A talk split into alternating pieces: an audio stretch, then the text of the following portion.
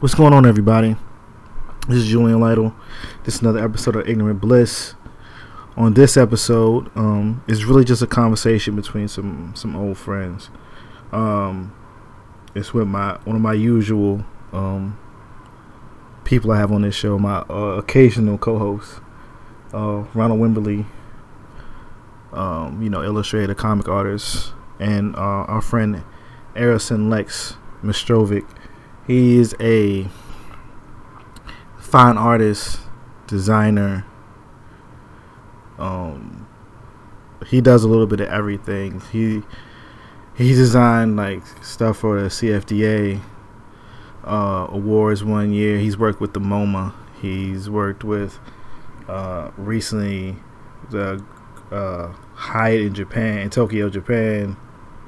Um, like literally, he does so much stuff it's kind of hard to say what he has done. He's a he's always with he does a lot of stuff with Scope in Miami during Basel.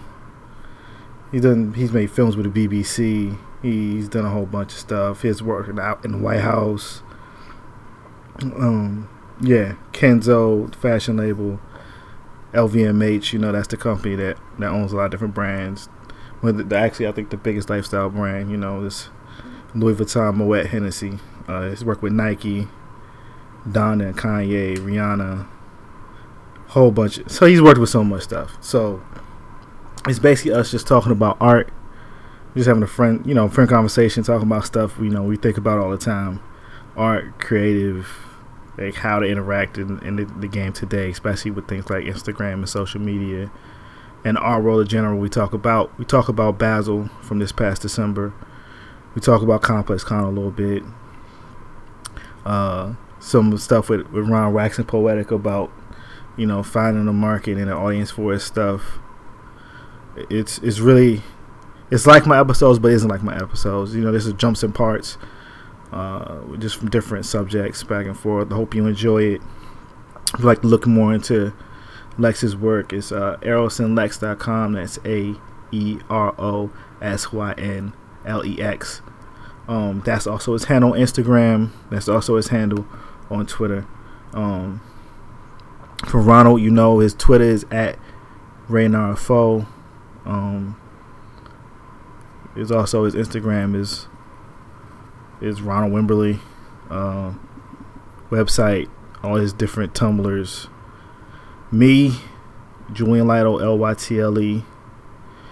That's me on all the social media sites um, ignorant bliss podcast at gmail.com is email if you ever if anyone ever decides to contact me about the show.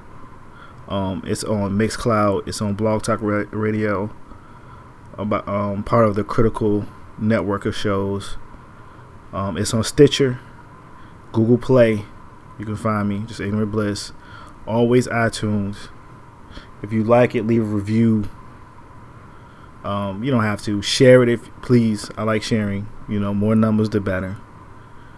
Um, it's also on SoundCloud. Comment, share it, repost, all that type of stuff. Uh, hope you enjoyed the episode. Hope you enjoy the music drops. Um, and uh, notes, the show notes. You'll see links to my current playlists. Um, I'll try to drop a couple more episodes pretty soon. I got a lot of stacked up and other things been stopping my my mode of editing, you know. But I'm trying to get even more stuff out there, more stuff for the springtime that's coming up. And I'll holler at y'all later. Stay up. Peace. I got the moves. I got the moves. I'm making moves. You gotta move. You gotta move. She made that back move. Damn. She made the titties move. Damn. I made the city move. Like whoa. I made the city move. I got the moves. I make moves. I got the moves. I got the moves. I'm making moves. I'm making moves. You gotta move. You gotta. She made that back move. Damn. She made the titties move. Goddamn. I made the city move. I do. I made the city move. I do. Look, give me the ball and I won't have to pass it. I ain't passing out till I'm asthmatic. Wow. I take a play and then I back to back and hit after hit, check the batting average. I take the work, flip it acrobatic. Got a little time and a lot of talent. Do a little talking and a lot of action. Seen the competition, hmm, not a challenge. I lean, I move, I walk doing it. Yo, hello? Yo, yeah. What's good? Good, man. Like Voltron, this man's watching this crazy video that Kaya it's just the Wendy's training video for hot drinks. Oh, oh, First of all, I ain't know Wendy's had hot drinks. You know what I'm saying? Like, they they have have Frosties. Frosties and, and like sodas and like Frosty shakes. Yeah, I was telling homegirl about like dipping the fries in the fucking frosty. That's Yo, the move. So many people do that, and I ain't never do that, man. I'm like, I don't want to mix, I don't want to mix the fries in the It's the move. It's the move. What's up, y'all? What's up? Uh, I'm good, man. How you been, man? Ah, decent. Just fucking stressed out a little bit. It's got mad shit to fucking try and finish, and I'm, I don't know, just like trying not to do anything. I was fucking being lazy. Yo, y'all been working hard. You deserve like a couple days to be lazy. You know what I'm saying? No, I've been like dicking around enough. Like, I mean, I shouldn't be lazy now, but I'm just, I don't know. It's a little, it's been a little hectic. I got to prep for this shit for Japan, and um, yes, I'm trying to get some stuff done. I got a couple weeks left. Well, you two, you got a couple weeks before you leave, right? Yeah, I leave on the 16th. yeah, like honestly, me too. Probably I got like a day or two around that. This is when I'm gonna be out. Y'all gotta And you just gonna be there for like? cards and, and send me like some next level. Oh, you already know, man. You already Mhm. know. I got you on the postcard. Yo, um. Sorry, I was looking at memes. you on a date? or you on? Uh, I'm just I'm on Funny Blacks. It's like this dude, he Oh, like gotcha. when you're high as fuck at the football game, and this nigga's just like, Oh, he's the Xbox controller. yeah, Yo, hold up, man. Funny blacks. Don't that joint sound like a uh, the new hood type of uh like cigarello? The, the make a L? yeah, yeah. Yo, let me get, let me get, let me get, uh, let me get, I'm gonna get this Arizona. I'm gonna get some Funny Blacks, uh, vanilla, Funny Blacks. yeah. not Anyway. yeah. Uh. Yeah, man. Shit. Yeah. So like, you only there for like a couple weeks though, right? So, yeah, yeah, yeah. So I can't really go for too long, which sucks. I'm gonna go over there, do this shit, and then basically come back. You gonna be back there later in the year? Um, yeah, I'm definitely going back for my conference for the United States Japan Leadership Program thing that I'm doing. So I'm going back. Um, I already confirmed. Yeah, the, the shit that you you know your application Yeah. or whatever. But, um, the the program conference is like in July or June, so I'm definitely going back then. I mean, you know, depending on how the shit works out, I might be back before then. I'm not sure. I mean, I'm trying to be there and, and really trying to get out to the rest of Asia. There's some other potential projects that might happen um, that I'm trying to figure out for, like Shanghai. When is that? So that I don't know. I mean, that's that's all up in the air. Like I'm Well, you when know, is the conference again? July, July. Okay. late June or July, if I'm not mistaken. So you're gonna miss you're gonna miss um Sakura Bone. I mean, I was there that. for. I was honestly, I was there all of fucking Hanami this year, and I did Yeah. went to the park like one time. It's like Damn. you, You know I don't in though. shit. I know Yeah. gonna be outside during the day. No, no way. no, I, I saw it at Yeah. night. I, I got right, drunk. right, right, But- right, right. He's like, "What is this shit in the air? Is it snowing?" Lex It's pretty. vampire. Yeah, fucking high key. Yo, but like, yo, I was it's like, alright, this is cool. It's dope. Like, pretty. But then I was like, all right, like, you can check that off the list, right? yeah, I'm like, cool. Like, you see it around, and like the trees are really pretty. But like, I didn't really hang out at the fucking park or whatever. Like, yeah. uh, so it's, it's whatever. It's it's cute for a little bit, but like, like, yeah, I did it. So, um, it's. I mean, the weather's nice. It's like nice weather, and Just before it gets nasty. it's before it gets hot. Yeah, because the summertime's the worst. Like, it's gonna. I'm kind of not excited about being there during the summer, but whatever. I don't mind. it. I kind of like it over there when it's hot. Yeah. But yeah, um, cool. Maybe I'll try to be there. Like I was thinking, I want to go again. I haven't been there for like a good long time in like years. You know what I mean? So I want to go. I was talking to Mecca about trying to do like that three month stint again. You know what I mean? Just chill out, get get like the little spot where I'm working, and just like finish up like some Sunset Park. You know what I mean? Just like get all my reference and everything together and just you know chill, man. Be amazing. You know, like start to get try to get my language up again. You know what I mean? Try to get it to a level like is decent. You know, and then like you know, kick it with people there, eat right. You know how it is, man. Like that kind of you know. Where were you staying when you were there last time? For that long? Yeah. Uh, we were in like right outside of Shibuya. Um, oh, or something. Yeah, Setagaya. But like, what's there's a is that the name of it? Tangenjaya. Say that one again. Tangenjaya, Setagaya. It might have been Sangenjaya. Yeah, like it's kind of suburban. I mean, not suburban in the sense that like here's suburban. Yeah, but, but it's like, like, yeah, like it's like two stops from, or like a stop from Shibuya. yeah, it's like a stop from Shibuya. Like I would, I could walk if I, you know what I mean. Like if I was going to the club, I could walk. But like, yeah, I would, I would normally, yeah, jump on a train. I borrowed, um, si- uh, what's her name? I can't remember her name now. Um, I borrowed her bike and then I would ride, ride up to it. Yeah, no, I was cool, man. I was a chill. I was a chill little, little time. I, I guess I'm old now. I don't know. Like, you know, I mean, I mean, I- if it'd be the same, but I would love to try that again. You know, chill out in Japan. It's, it's pretty good. Yeah, Yeah. fucking. I would. uh uh, yeah, I don't know if I can do it this year. I'm I'm hoping. No, we'll see. We'll see what's up. I have no idea really. I wish I would have done. Yo. it. If I didn't have to fucking move, I'd do it right now. I'd just be like, yo, Yo, maybe you maybe you just put your shit in storage before you leave, and I then don't stay out there. yeah, it's impossible to do it. Nigga, just pop. You got bread. You just throw some money at somebody.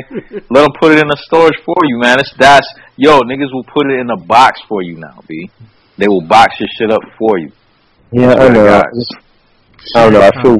Uh, Yeah. yeah, hundred percent. But I just feel some type of way about like not having that shit situated before I go.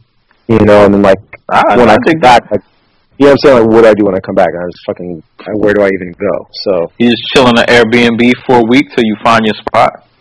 nah, I Lexington the home base. Lexington home Chill, base. Yeah. chill, chill out on, chill out with one of your girls Honestly, that you got. Chill out with your girls that you got in the city. One of them girls, you just stay at her place.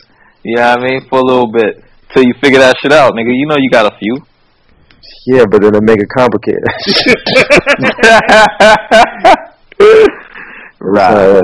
He It's got not that means he got to make one of them the main one because he got to stay with him for a week. Yeah. Yeah. No, I Not a can't. good look. He can't put one of them Right. with the other. No, I don't want to be staying with nobody. Lexi, the home base. Yeah. I mean, my spot. He be Yeah, I know, Tower. I know. He be Stark Tower. You know what I'm saying? Tony Yeah, Stark don't stay in nobody else's house. Right, yeah, exactly. I need this shit. Fucking gadget room and all that. You know what I'm saying?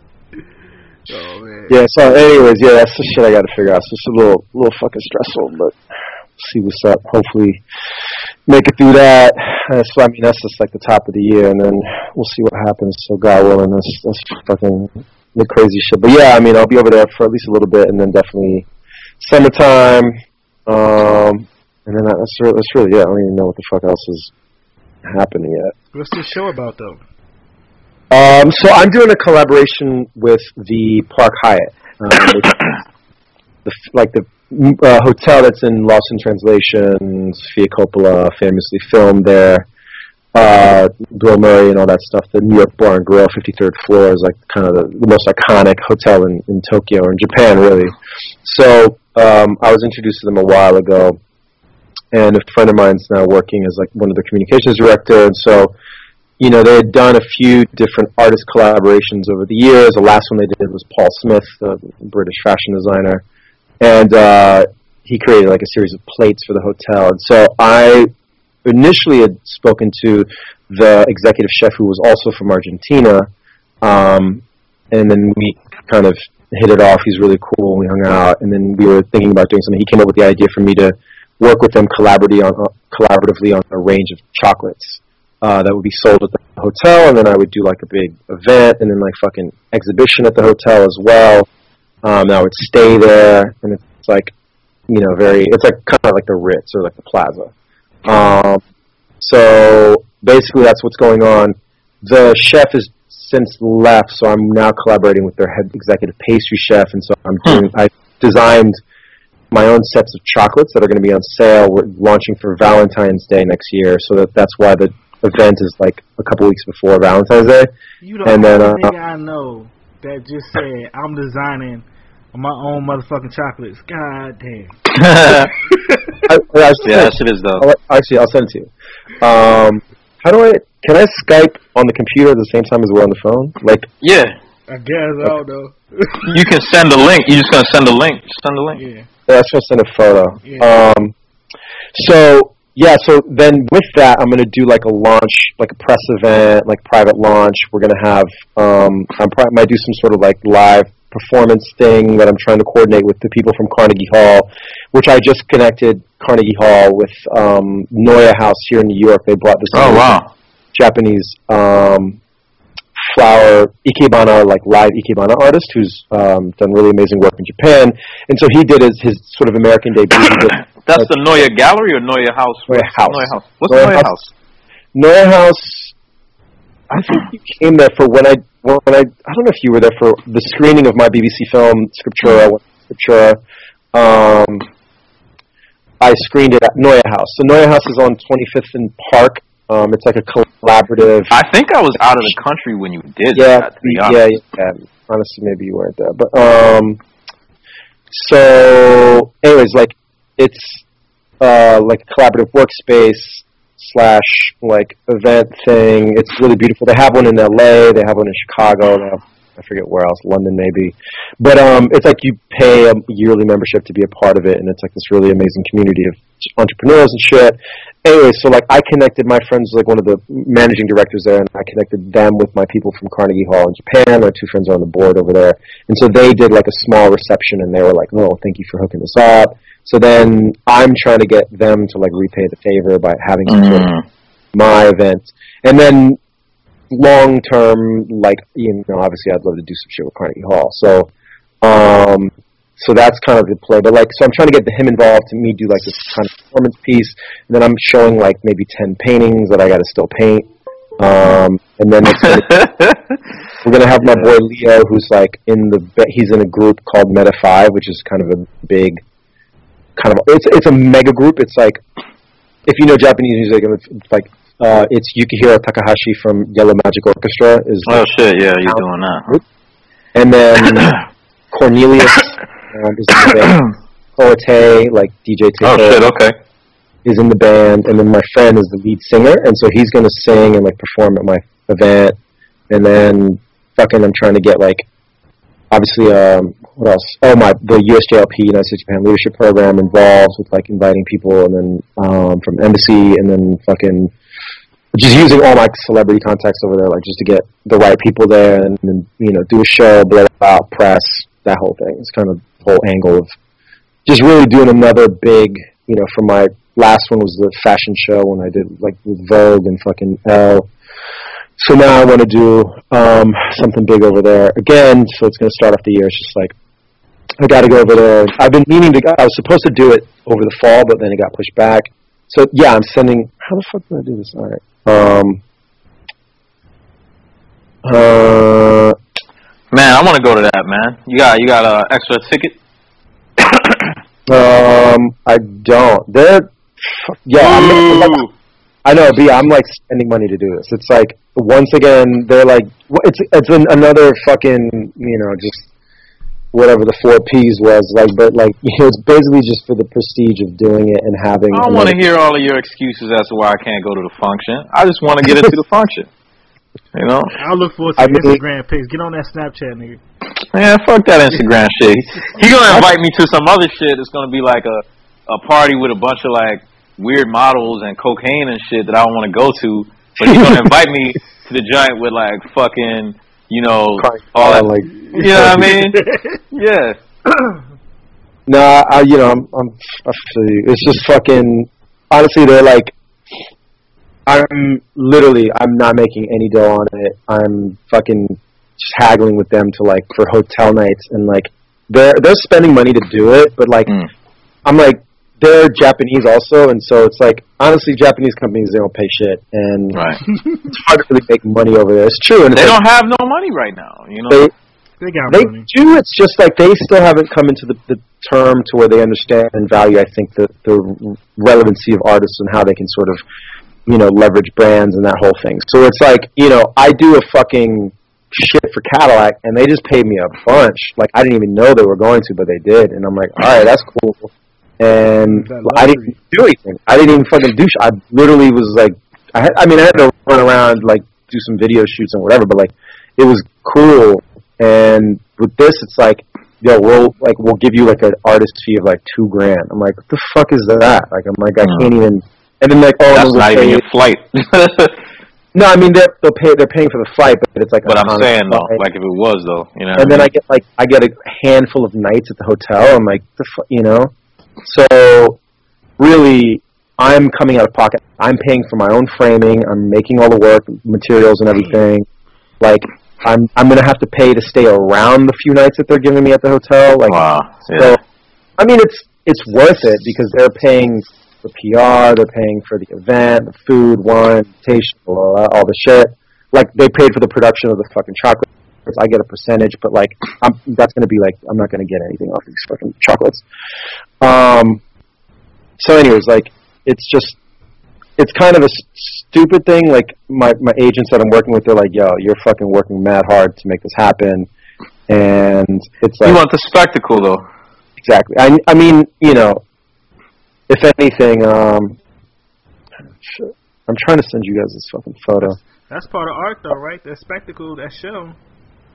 It is, you 100%, 100%. And it's like, without that, alright. I message you guys to look the image. I don't know if this is waiting. I don't know what the fuck.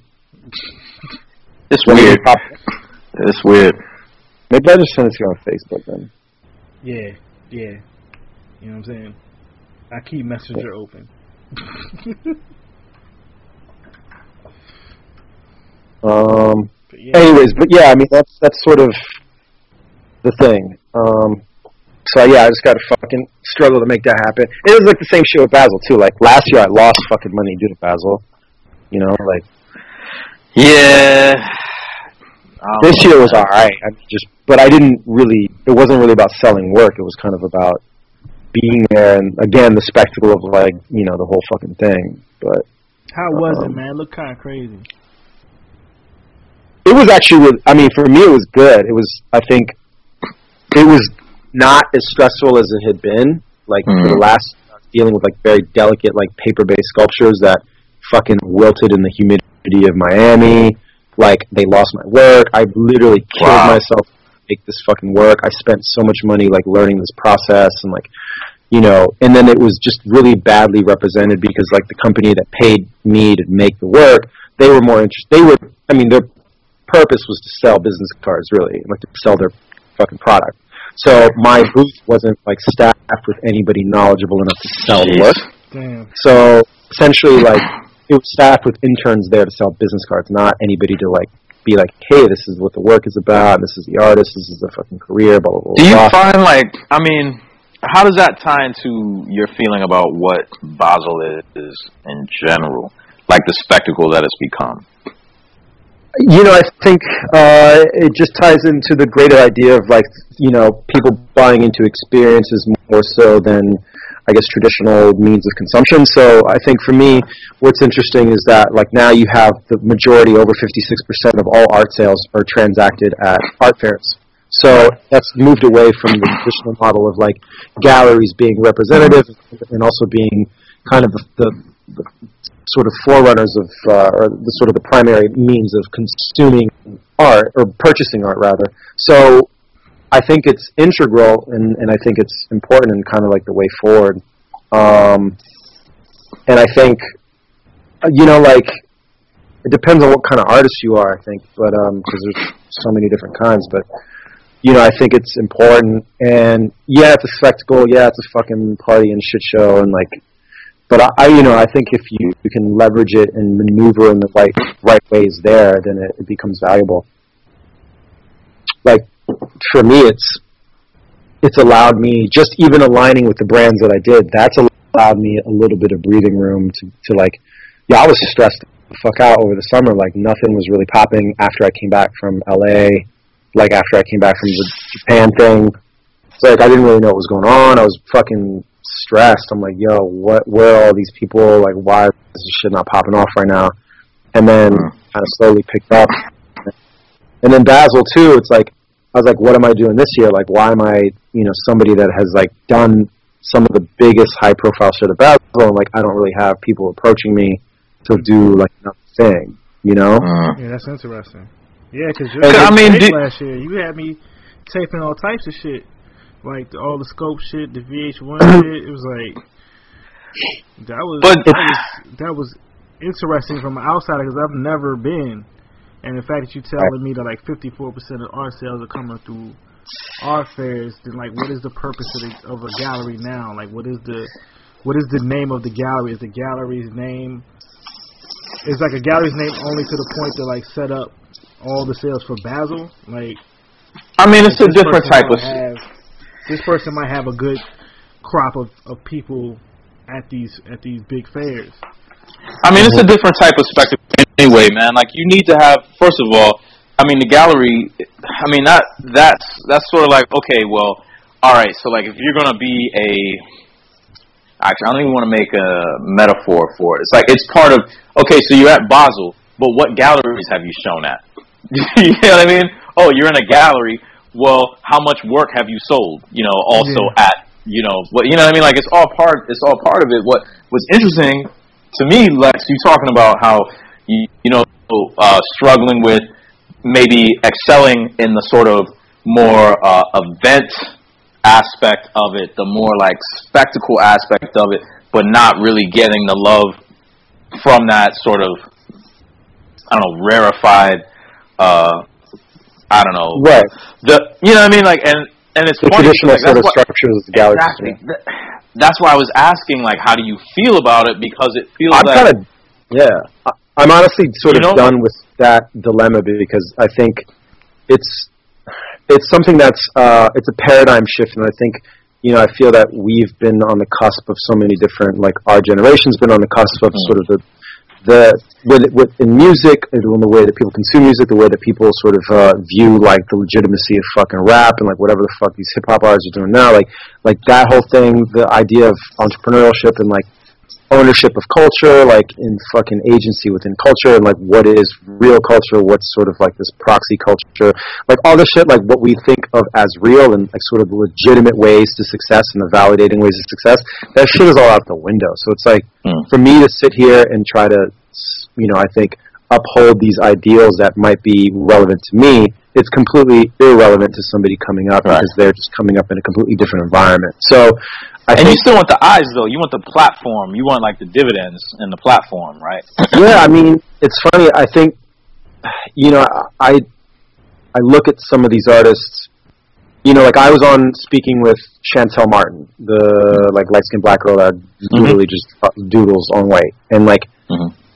And it's insane, like where she's gotten and like how good of a package she is. Like she is.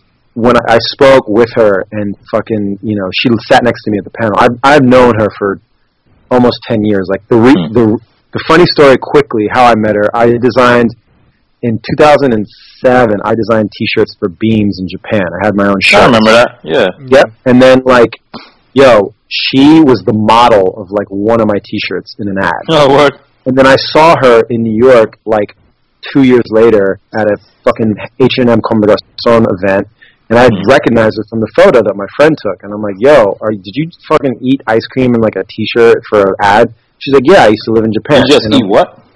She was eating ice cream Ah. in like the photo, and I'm like, she's Oh, like, "Yeah," and I was like, "Holy shit, yeah, that was my shirt. I designed it." She's like, "Oh, that's fucking insane." And she was doing her like light painting, fucking v- VJing shit then.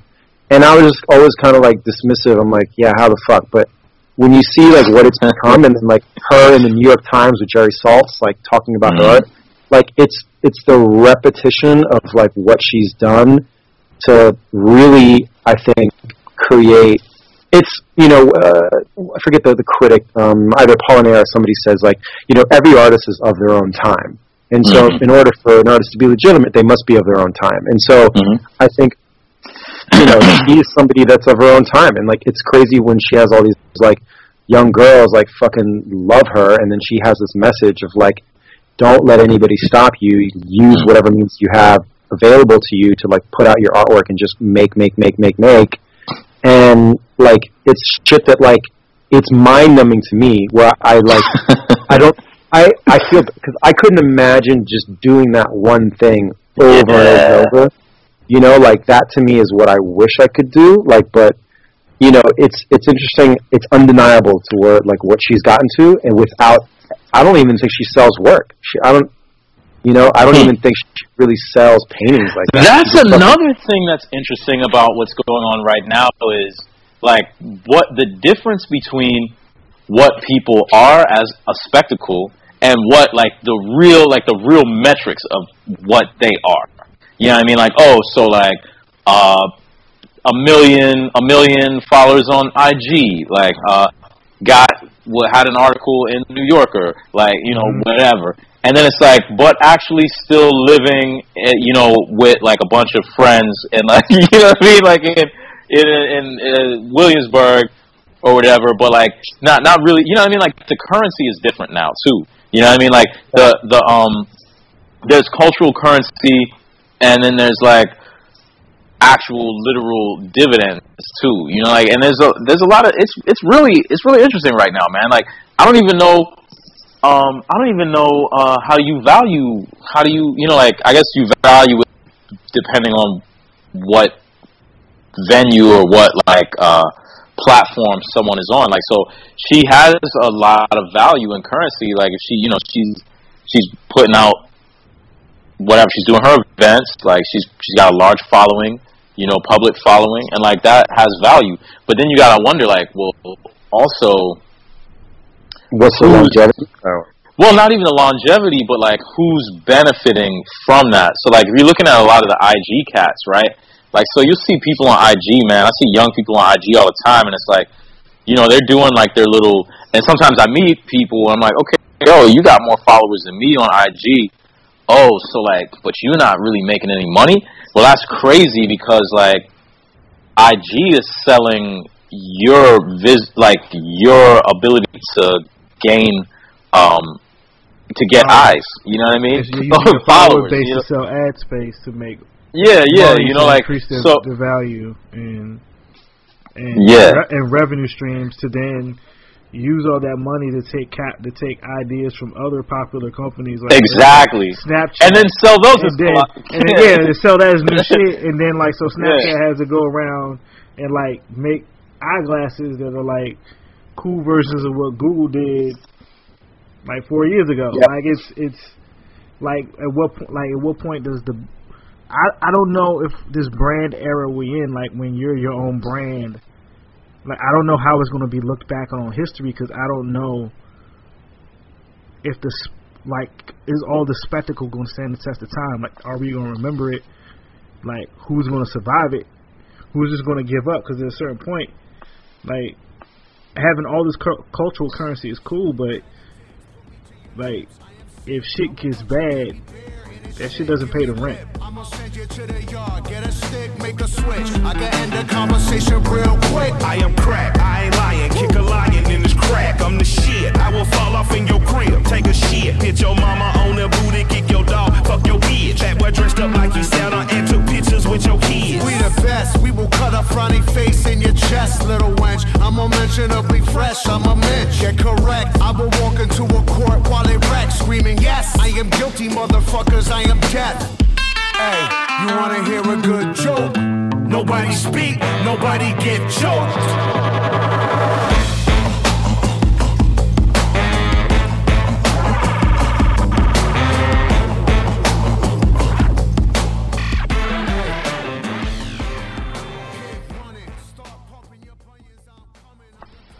Yeah. That's the way I'm thinking about it. Because like you know, this is this is a shifting point.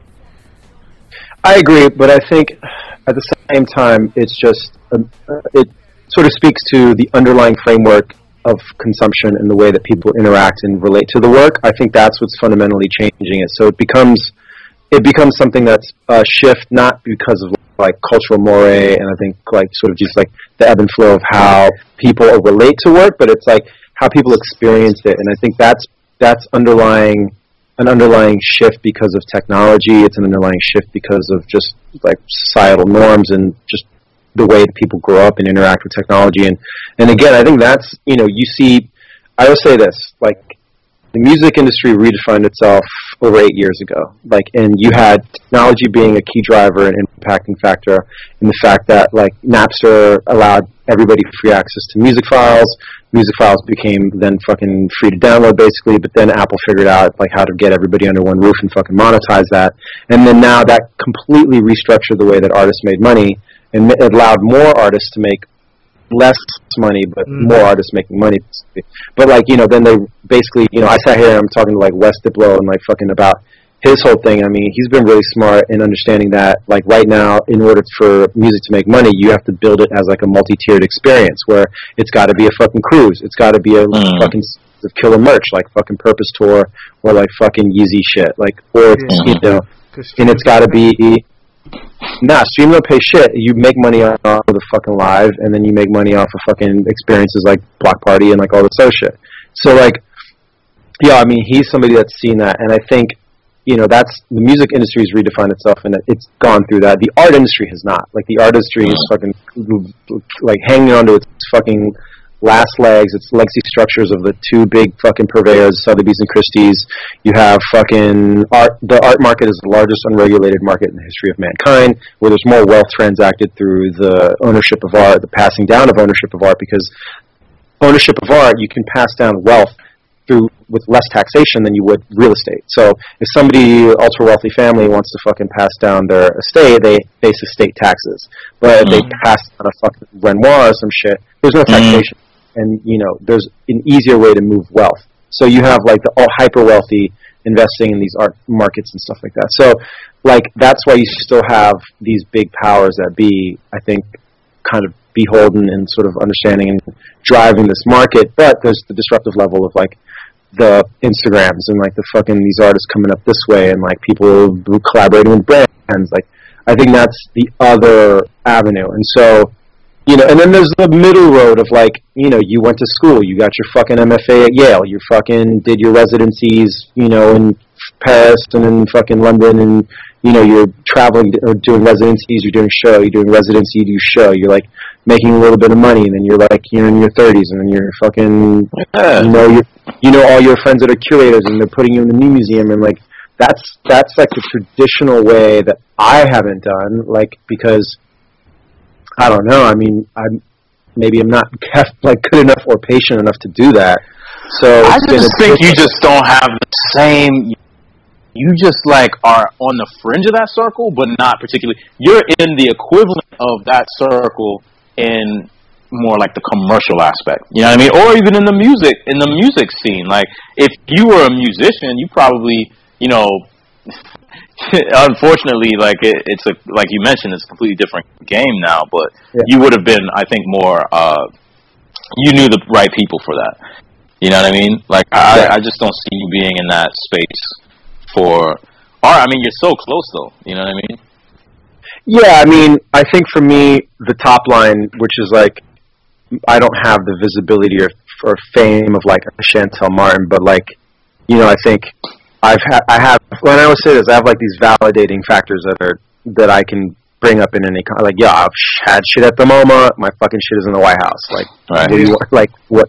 I've won fucking awards, like all that shit. But that doesn't that doesn't guarantee the next opportunity, and that's like Yeah. the hard lesson that I've had to learn because it's like I can say all these things. It it allows me, I think, validity and credence in in entering any sort of conversation with anybody at any level. Like that's why like I can go to a Carnegie Hall thing and be like, well, I've done this stuff. Like you know whether it's whether it's really at the level of like you know a mid-career artist that has work collected by the MoMA and like that's Yeah. different. Yeah, I don't, but like I've been in these institutions and these places and around these people, and I have this network that allows me to enter in this conversation. But that doesn't again, that's like the only way that I've known to kind of like continue finding opportunity. It's just like it'd be easier if I found a, struck a better balance of like having more visibility, like online and Instagram, because I think that that's equally as valuable. Because I see motherfuckers eating, I see motherfuckers eating off of it. Like, I think there's people that don't, but like I definitely see other artists like, my- like this graffiti artist Faust, um, Matthew, Mhm. like he's fucking big. He's got, I don't even know, but he's like Yeah. definitely he's doing like just mad commissions. Like he forgets. Ah, more see, commissions. commissions though, like so he's eating off of the visibility that he's garnered from uh, it, but not necessarily from the like it's it doesn't correlate specifically to what IG is doing. Like he's not getting bread. When you say like somebody's eating off of it, I assumed you were saying like, oh, he's got something where he's somehow oh, like he's the monetizing. Yeah, yeah, You can't. No, I mean that's like Fat somehow. Jew. exactly, exactly. That's like why Fat we Jew, like- yeah. So Fat Jew, like my boy is his manager, and like I know Josh and my boy Furzan is his manager. He he get paid fifty thousand to post something. Like that's just what he does. Yeah, like he'll get a post, and I mean that's easy. Like you know, once you get to that level, then yeah. But I mean that that's few and far between, I think. But you know, that, that's I don't know. It's a that's a difficult thing to walk. I think artists, you know, everybody points to like, well, look at KAWS. Like he's somebody that you know works in the fucking fine art world and legitimate, you know, galleries. He's got his uh, fucking I don't know sculptures up at the Fort Worth Texas Museum of Modern Art right now. Um, and then he's got a big following on Instagram. I'm like, yeah, because his shit, I think, really, he's somebody that, that came, I think, became famous before Instagram, and then like Mm. his shit really translates, like the pop culture thing Yeah. really translates. But He But was then you'll have, like- 60 minutes before Instagram existed. At Yeah, that point, I mean- like you can't say he's eating off of Instagram. It's like, oh, somebody famous joined Instagram. It's like Yeah, that's not. Yeah, that's like Beyonce on Instagram. Like, well, she was already Beyonce. yeah. yeah, exactly. Yeah, like when Kanye wasn't on Instagram, he, he finally got on, and it's like immediately, you know, millions of people following. Right. So Yeah. Man, can you imagine? It must have been crazy to open up your Instagram after that. You know what I mean? And see like, oh, it went from zero to like, you know what I mean? Like, can you, you know, like, cause you know how you get your thing, and then like, I don't know, every once in a while I'll get like over a hundred alerts, right? And like, damn, there's a lot of people on here, right? Can you imagine that though? turn off notifications, bro. Yeah. As soon as you set it yeah, up, turn off yeah. notifications. You have to. It will crash your shit, right? You Your photo bug out. I never thought about that. That would be nuts, man. I mean, yeah, it's all relative. I mean, I, you know, it's just different scales to it. So, I mean, I talked to like Wes. when We were in a fucking car in LA, and he was like, we were talking about the election at the time, and he was like, "Yo, Hillary's campaign offered him close to a million dollars to take off the Bernie campaign ad on his Twitter, just to take it down." It's I'm like, crazy. Yeah, Crazy. that's That's that's insane. nuts. That would have been the easiest way I made a million dollars. Right? and he didn't do it. It's crazy. Like, That's I'm crazy. like, that's He's the only motherfucker who didn't fucking fold. You know what I mean? Like that's, oh Jesus, that's hilarious. Yeah, you yeah, yeah, that story. Yeah, I know. So it's it's just it's all levels of scale. So it's like you know, I I write you know I, a lot of the deals that I do, the things that are are coming to me, like things that I just did with Perrier-Jouët and like Karolina Kurkova and like fucking the shit with Cadillac, like interview, like so that they like write into me that I gotta like post a couple things or whatever. And it's fine. Like I don't, really have a big following, nor is it particularly engaged. But it's like it's enough to where it's like passable. But like I mean, one of my things for the new year is I, I'm trying to, I, you know, I like to, I, and I don't know if somebody's come up with this, but like for me, the idea of the Instagramification of art. That's like Mm. that's what I, I want to talk about more because like I was thinking about it in my head. I'm like, you know, I think that there are artists and I see them that they're they're they've understood that sort of this verb, the Instagramification of it. Like where I think it's art that is um, artists that do work that is the kind of like repetitive in a way that like I think befits the way it's consumed in a feed in a continuum to where the, the sort of the it's procedural in that it's the app- application of some sort of aesthetic like ad nauseum. It's like the idea of repeating this sort of whatever it is, like this key, you know, simple like one two three ABC like type of thing, and then just Yeah. reworking it across you know different different materials. Well, does that hmm, continue? I'm sorry, man. Go ahead. You know, I think those are the artists that find the most success the quickest on Instagram. I mean, period though. Like before Instagram, or Yeah. not?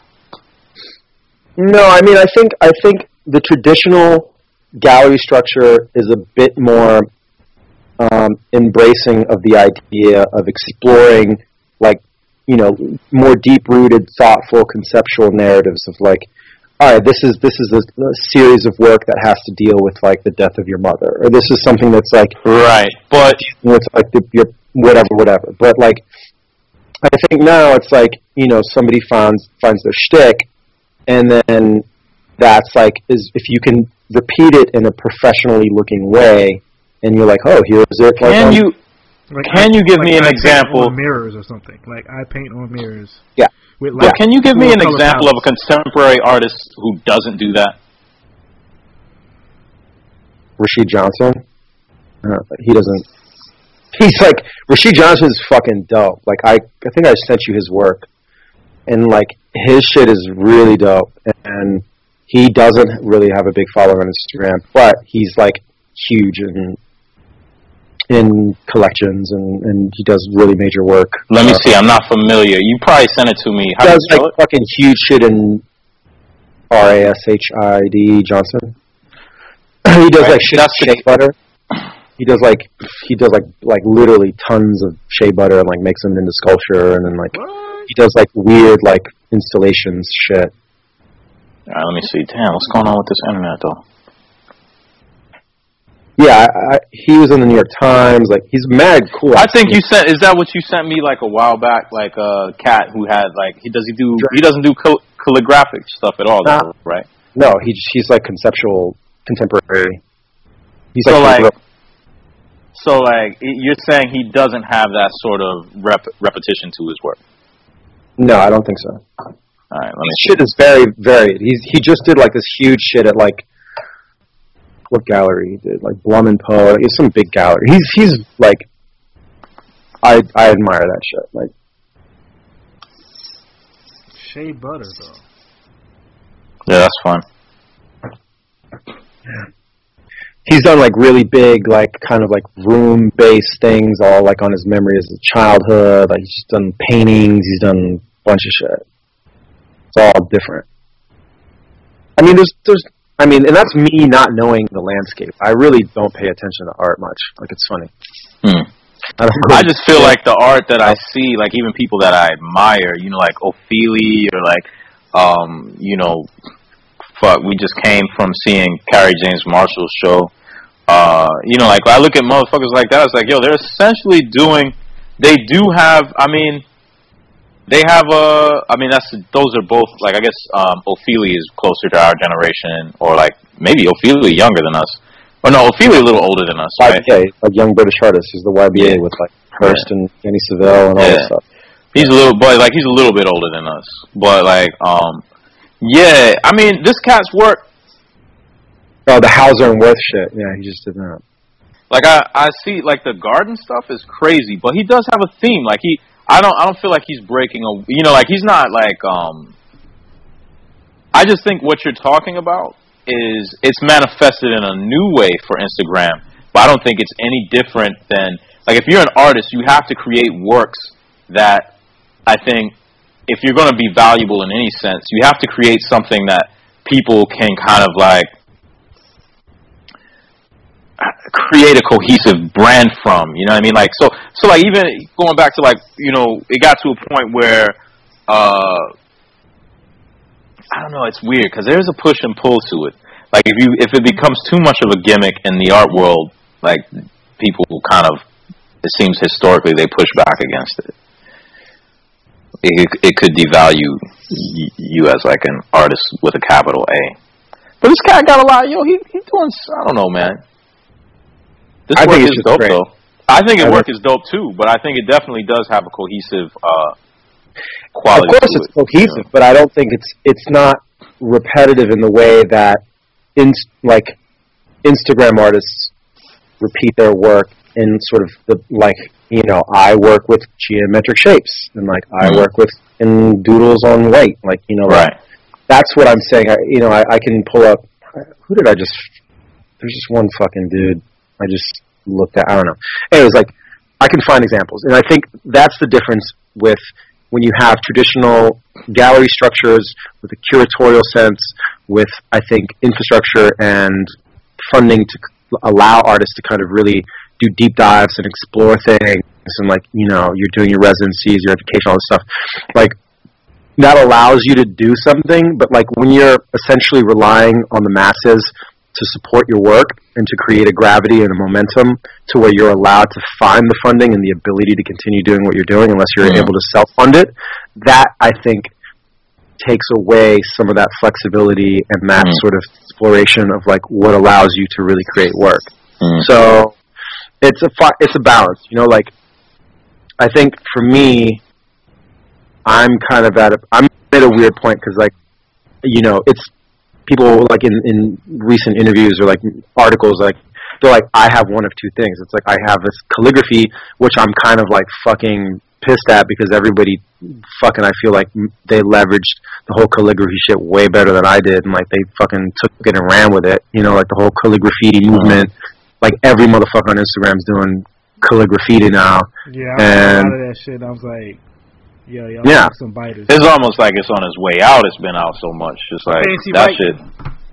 Yeah. Yeah, I mean, you know, I think to me, I feel fucked up because I'm like, man, I see like these calligraphy artists, like this guy in Russia, Pokras, and like, you know, these kids that like, you know, before it was like Retna, Mhm. fucking Jose Parla, and like Rostarr. Those were like the th- my like senpai, like the older guys. Retna's a Mhm. dick, but but like fucking those are the older guys. And then I'm on the same team now as Jose Parla and fucking Rostarr. Like I'm representing the same company. Anyways, like those are the guys I was like, oh well, those are the only other dudes doing it, so I can do it. And mm-hmm. then like these other. All these other motherfuckers came out with the shit and started fucking doing really amazing like graffiti. Like there's a graffiti artist that were like out painting walls and doing all this mm-hmm. shit and this one dude in Russia just started fucking painting on bitches, all this shit. So it's like they made it, they Instagramified it way better than I did, and so they were mm-hmm. able to leverage that and get a crazy following and start doing big shit. And then you know time passes and they build a crazy body of work. And so for me, I didn't do that, so I feel like I missed the boat. So like I have that shit, which I'm kind of like not trying to do as much, and then I have like the fluid, gestural, watercolory Asian shit, which for me is kind of like the thing because actually I feel less people are doing that, and I feel there's like um, culturally to me too, conceptually the idea of like u- utilizing these disparate cultural origins of visual writing systems of like the Western style, the Arabic style, the Japanese style, Asian style, like those things together, this multicultural culturalism umbrella that like I try to wrap around everything, like that's I think where my work lives now, and that's like the fucking story, and that's what I tell people. That's what I tell press. So I, I think at least it has some sort of grounding, so I can like explain it. But you know, I feel like yeah, I think other artists were able to take parts of what I'd always done and just fucking Instagramify it way better than I have been able to. Mhm. Um, Do you think and that's that's- because like you never actually had the the time to really fuck with it? Because I remember back in the day we used to have conversations about it, like before Yeah. Instagram was like Instagram, like when it was early, right. and just like how how to really use it and how to really monetize it. It's just like it's almost like Yeah. It's like a weird Yeah. like micro generational thing where like Yep. we we know it existed, but we weren't able to truly capitalize off of it the right way. And like we're not that much older than some of these people. But Oh, no! like you're old enough where it's just like they was able to like see it or use it differently, and it just like Uh, poof. Yeah, I mean, like for me, I think I missed it to where even if you look at like my early posts, it was like, oh, here I am doing this, or like here I am doing this, and it was like nobody fucking cares about what you are doing what. Like Yeah. they're just like they, they want because you know they're consume that's their primary means of consumption, and like I don't actually consume media through Instagram really. Like I consume fucking memes and then like shit my friends. yeah, yeah, that's, That's all I do.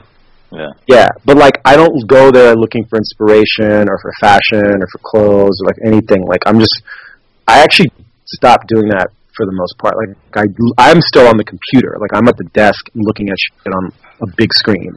So, but that's rare. I think most people just live on their phones. So it's like, you know, people want shit tailored to them. They just want an image. They don't want like, they don't want the context of the image. They don't want the fucking position or the placement. Like, yeah. they just want an image and like, Yeah. You're gonna make me say something like a dumb generalization, Say which is like I just it's like people don't want to think, man. like people ain't about thinking. You know, like it's Nah. it's disheartening, man. Like no, I don't I don't want to be that dude. Like you know, what I mean, try to be that guy who just like just mad and angry, you know, old man. But it's just like I'm just shocked by the amount people don't like to be challenged. I just got off the phone with um a professor friend. Well, you know Floyd, y'all know Floyd, yeah, and I was talking to him about like this class I'm trying to put together for SVA, right? And I'm like, oh well, he teach I- us? Nah, he doesn't teach SVA. He's still a prac though. So I was just trying to get an idea about, you know, just the the nuances of how I would go about doing this because like I've never done this before.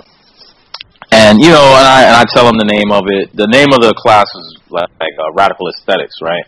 And it would be a class about um, analyzing and developing aesthetics that are both uh, radical in the in the sense of how they relate to um, the visual culture, the contemporary visual culture, and also the aesthetic, the aesthetic um, aspect of radical ideas. You know, like so, how do you develop? How do you develop a radical aesthetic? And um, also, how do you develop an aesthetic of radical ideas? And so he's like, "Yo, that sounds like a great idea." And I broke down to him exactly how, what I meant about it. Like, I was using Jose Munoz as like an example of someone who's both who's both of those things, right? Like, so his aesthetic was uh, a radical departure from what was already happening in comics, and also uh, the Who- way that who- how did I hear his name before? He did. What did he do? Um, he did a. You probably never heard of his stuff, man. You probably just heard me talk about. it. Well, you know what? Jose Munoz is also a queer artist, though. Like he's there's another guy called Jose Munoz who's like a big. I think he's like a uh, professor or like um he's an academic, like a queer uh, writer or something like that. Yeah, but like maybe that's where you heard that name before. But the Jose Munoz I'm talking about is actually he's from. Is he from Argentina? I think he's from Argentina.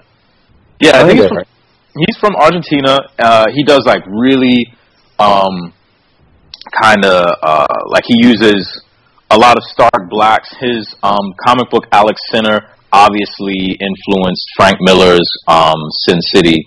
Uh, he he's a he's a great artist. I met him once when I was out when I was out in Italy, like you know, ten years ago now. It's about to be. Um, but yeah, uh, so that guy's work to me uh, exemplifies both um, a radical departure, like a radical, um, like avant-garde aesthetic, but also um, when we're talking about ideas, it's like the way he drew. For me, when I saw how he drew black people, it was like, oh, black people are part of your world. It's not like you have this automatic, like, oh, well, I got to, Right, like I, I now I got to draw a black person. I never actually never. Yeah, well, that's another. That's a specialization, right? Like if you're going to do something that's kind of a fucked up reduction, it's like no, black people are people, and like I've got as many cartoon shorthands for black people as I do for white people. Like I'm a cartoonist. You know what I mean? Like it's it's not like you know somehow white supremacy uh figures into his cartooning. It's like it doesn't, and that was like really refreshing for me, and to see something probably that I hadn't really realized before. But as a black artist, I had always struggled to kind of find out or try to like because I didn't have the shorthand. You know, like I couldn't look at a lot of artists who uh, were doing things um, and say like, oh, well, that's a great shorthand for the type of black person I know, like my father or like my mother or like my sister. You know what I mean? Like I didn't have that. So there, you have to develop your own sort of aesthetic. It's not radical, uh, often purposefully. Sometimes it's just cartoonists are so good that like they they just oh I'm I'm just great at drawing. I'm gonna draw everything, you know, w- you know, like with spell his name? Sorry. M U N O Z. Maybe I can send it to you. J O S E M U with the little, you know, Munoz. Munoz. Okay. yeah, Munoz. And with the little, yeah. So Oh, okay. Okay. I see. Yeah, he's dope. Um. So anyway, so I'm talking to him about that, and he's like, "Yeah, that's a great idea, but um, most of the kids who come into my class, they just want to draw what they want to draw, man. Like they want to draw like the shorthand that they've seen on like Cartoon Network or like you know whatever, and like anime. Yeah, or they want to draw, or they or they want to draw anime. No, I mean like anime or what's on, you or know, not like, cartoon. Yeah, Nah, Yeah, like, yeah, like, you know. like like Adventure Time. regular- Yeah, Adventure Time. That's what he said. He said Adventure Time, and he's like, yeah, they want to do that, and really, they just want you to tell them that you like that, and like, you know, and like that's it. Like they don't they don't want to be challenged in any sort of way. He said like nine out of ten students are the type of kids when they find out that class gets canceled, that like they're like, you know, oh great, because like we wanted to do some other stuff. you know what I mean? Like they don't, you know, like so he's saying, he's saying like it's a great. He's like you're, he said actually you're probably going to get more people from outside of the illustration or the cartooning department. He said if that was at Pratt, you would get more like uh, fashion or fine art students in that class than you would get from cartooning or ComD. You know, ComD is what they call it at Pratt, the department. But I, I'm hoping he's wrong because like SVA, they said somebody said it's like the Harvard of cartooning or something. You know what I mean? Like, and it Yeah, seems like there's a lot. They have a different culture there, so in, in Yeah. class structure and people that go there in terms of comics. Yeah. I think about man, I love comics so much. I wonder how different my life would have been within comics if I went to SVA with Brett. Mm. Mm. Yeah, I don't know, man. I don't know. I would have drew the X Men already. maybe, maybe not though. Like, you know, there's a lot of people who went to Pratt or went to the SVA who didn't draw X Men. You know, I don't know, like if it if it works for you, like the way you think. You know, if if they could have ever had you in there. Like, I, I know I talk to Dan Goldman sometimes. I'm like, yeah, man, like we don't live in a world where you write or draw X Men. It's like your ideas are too different. It's like if we lived in that world, like it'd actually be like more dope though. You know, what I mean, we don't live in that world. You know, like that's not the Mm. world that we live in. So it's like while you're frustrated, I understand. But I, I was talking to him. I was like, while you're frustrated, I understand. But like, yo, understand? Like that's not the world that we live in. It's not that like there's something that you could do.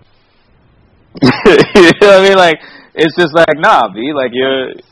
They're not hiring motherfuckers like you. They're you're you're not going to be in there. Like I've seen the environment. Like that it's not an environment for you. You know, like all of the lip service that's played to this other to you know progressive ideas is like, man, people fight for that so hard, and even then, it's just like within that system, it's like the metrics of uh, you know, um, it's for their brand. You know, so I mean, I don't know. Fuck X Men B.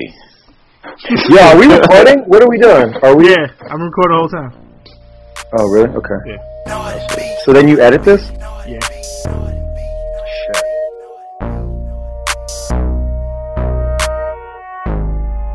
Trench work. Ay, mama told me, ay, not to sell word. Mama 17, 5, same color t-shirt, white. Mama told me, ay, not to sell word. Mama 17, 5, same color t-shirt. Yeah. Young nigga poppin' with a pocket full of cottage. Whoa, chemo, sobbing, chopper, aiming at your noggin. Had to call the Addy, then the top I had to chop it. Niggas pocket watching, so I gotta keep the rocket.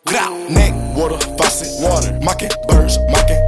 And pint stocking, next keep biting. Neck wrist on hockey, hockey, wrist on rocky, rocky. Lot of niggas copy, huh? Name someone can stop me, no one. Bitches call me Poppy, bitch. Sachi, that's my hobby. Sachi, got it on the Uh, what's his fucking um? What's the fucking white photographer's? Why am I forgetting her name? Uh, the white photographer, her Sir, no, Cindy Cindy Sherman, Cindy Sherman, Oh, okay. Cindy Sherman, who famously like you know, t- like took thousands of portraits of herself, all portraying like different like abused women and like all this Mm. other shit. Like okay, there's precedence there. There's something real about that though. Like Mm. when you're just kind of glorifying and deifying yourself, Mm. because no one else is doing it for you Yeah. you like you know drive home that message that you are something special whatever like that's a little sickening and like that like that to me is you know you can put it under the guise of like feminism and like afro future Wait, fem- is Cindy is Cindy Sherman the sister who did it? She was like doing it in the '60s and stuff. no, okay, there's there's a there's a sister who did that too. Like did a lot of the self portraiture. She would do you know like little uh setups to like you know situations, family and stuff like that. Yeah, yeah. I'm trying to find out who that is.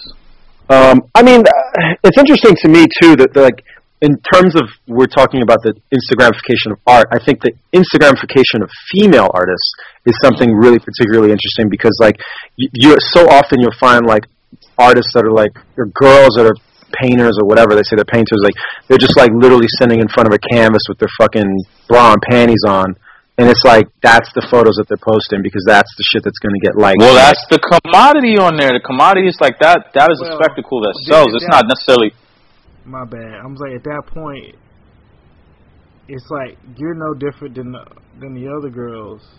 yeah The in the You, like, bikini shots or the expect- models or the video vixens or the or the strippers or Right. anybody else except you got a painting or a sculpture behind. Like at that point, I don't even know if you're an artist. Cause real talk, I just go look at the models that's in Vogue. I just follow them on Instagram. Then, like right I mean, I don't know. I mean, this is like uh, this is complicated though because it like okay, because so it's, same, you it's similar things. They, it's it's uh, I just feel, but I just feel like buying okay, into so the product of the what what matters on Instagram, which is that fucking little heart.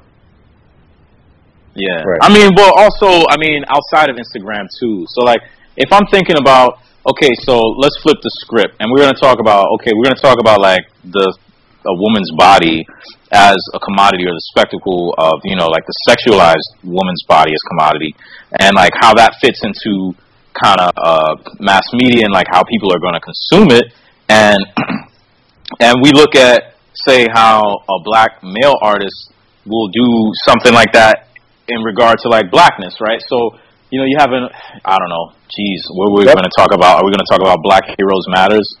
Like, like, but when you have okay, well, if I can oh that's a come thing up, I didn't even know that was a thing yeah, man, like in, if in I the can comic world, Le- Lex, yes, it is. It is now Yeah. a thing. It is. It is Yeah. now a thing. So like, I mean, I I see like okay, I mean, and it's like, and in both cases, I mean, in the Black Girls Matters, it's like actually super problematic to me. Um, in the case of an artist, you know, it's tragic to me that a woman would, you know, maybe result to that or have to or like leverage that. Um, but like, it's kind of it's tricking the system, man. Like, you know, like um, I don't know, man. I don't know. It's complex. I don't, you know, like it, it's it's like you have you have a value. Like, would I have half the work that I have if like it wasn't a valuable commodity like my blackness? I don't know. You know. I mean that's interesting to people who aren't black. You know what I mean? Like to white gays. You know what I mean? Like, you know. Yeah, I think I probably came off kind of just like bad, but it's just to like. It is tragic. It is sad that they feel that they have to do that for their art to get the attention to get seen for the art versus just the art itself. But it's a legit strategy, Yeah, too. It's, it's a it's a real strategy, and it's something that like like we don't have any real metrics, but I have a feeling like the most most of the like pictures on Instagram probably has something to do with the nude female form or almost nude or something. Mm. Because if you just look at the popular joint, which I only see like once every three months, because I never go to like the little Oh, general like whatever the stuff that ain't got nothing to do with my feed. I see it every time I gotta go search, and the stuff that I see pop up, I'm like, oh well, okay, like that's Mm. that's what's popular. Oh, Yeah. well, clearly You know not what? as such. it's Carrie Mae Weems. So the Carrie photographer Mae I was trying to I was trying to remember. Yeah, she's ill. Yeah, check her out. Yeah Carrie Mae all right I'm looking She at did the kitchen table series. It's like probably what you've seen already. You've definitely seen her work before. Um, oh yeah yeah yeah yeah yeah I remember that that's yeah yeah for sure yeah. yeah that's Yeah, I, I feel you 100%, Julian. And it's like, it's not that I don't, you know, like, I contribute to that, man. Because, like, wow, you know, like, I don't know. It's it's something interesting to think about, and like, how do you and when and how do you? I mean, I can only imagine what it's like to be an artist. You know, so like, say if you you manage to combat that in your everyday sort of interactions. You know what I mean? Like, and it's in every aspect of the world. You know what I mean? Particularly in the art world too. Like, you know, when there are women, you know, you be in an art function and it's like a bunch of guys hanging out and coming through, and then it's like, you know, mother motherfuckers will introduce them to somebody's partner, and it's not even the art artist. You know what I mean? Or like, you know what I mean? Like, and it's like the woman who's the artist. So like, you know, and you got to deal with that type of shit. B and like, you get to a point like, I don't even know, man. I I can totally. I gotta ask myself, is it shrewd? You know, like, is it even sad? You know what I mean? Like, it, you know, like, what part of the game is it? I don't know. You know, like, I don't, I don't actually um, criticize them for it. It's just like, it's not, it's not my type of hype.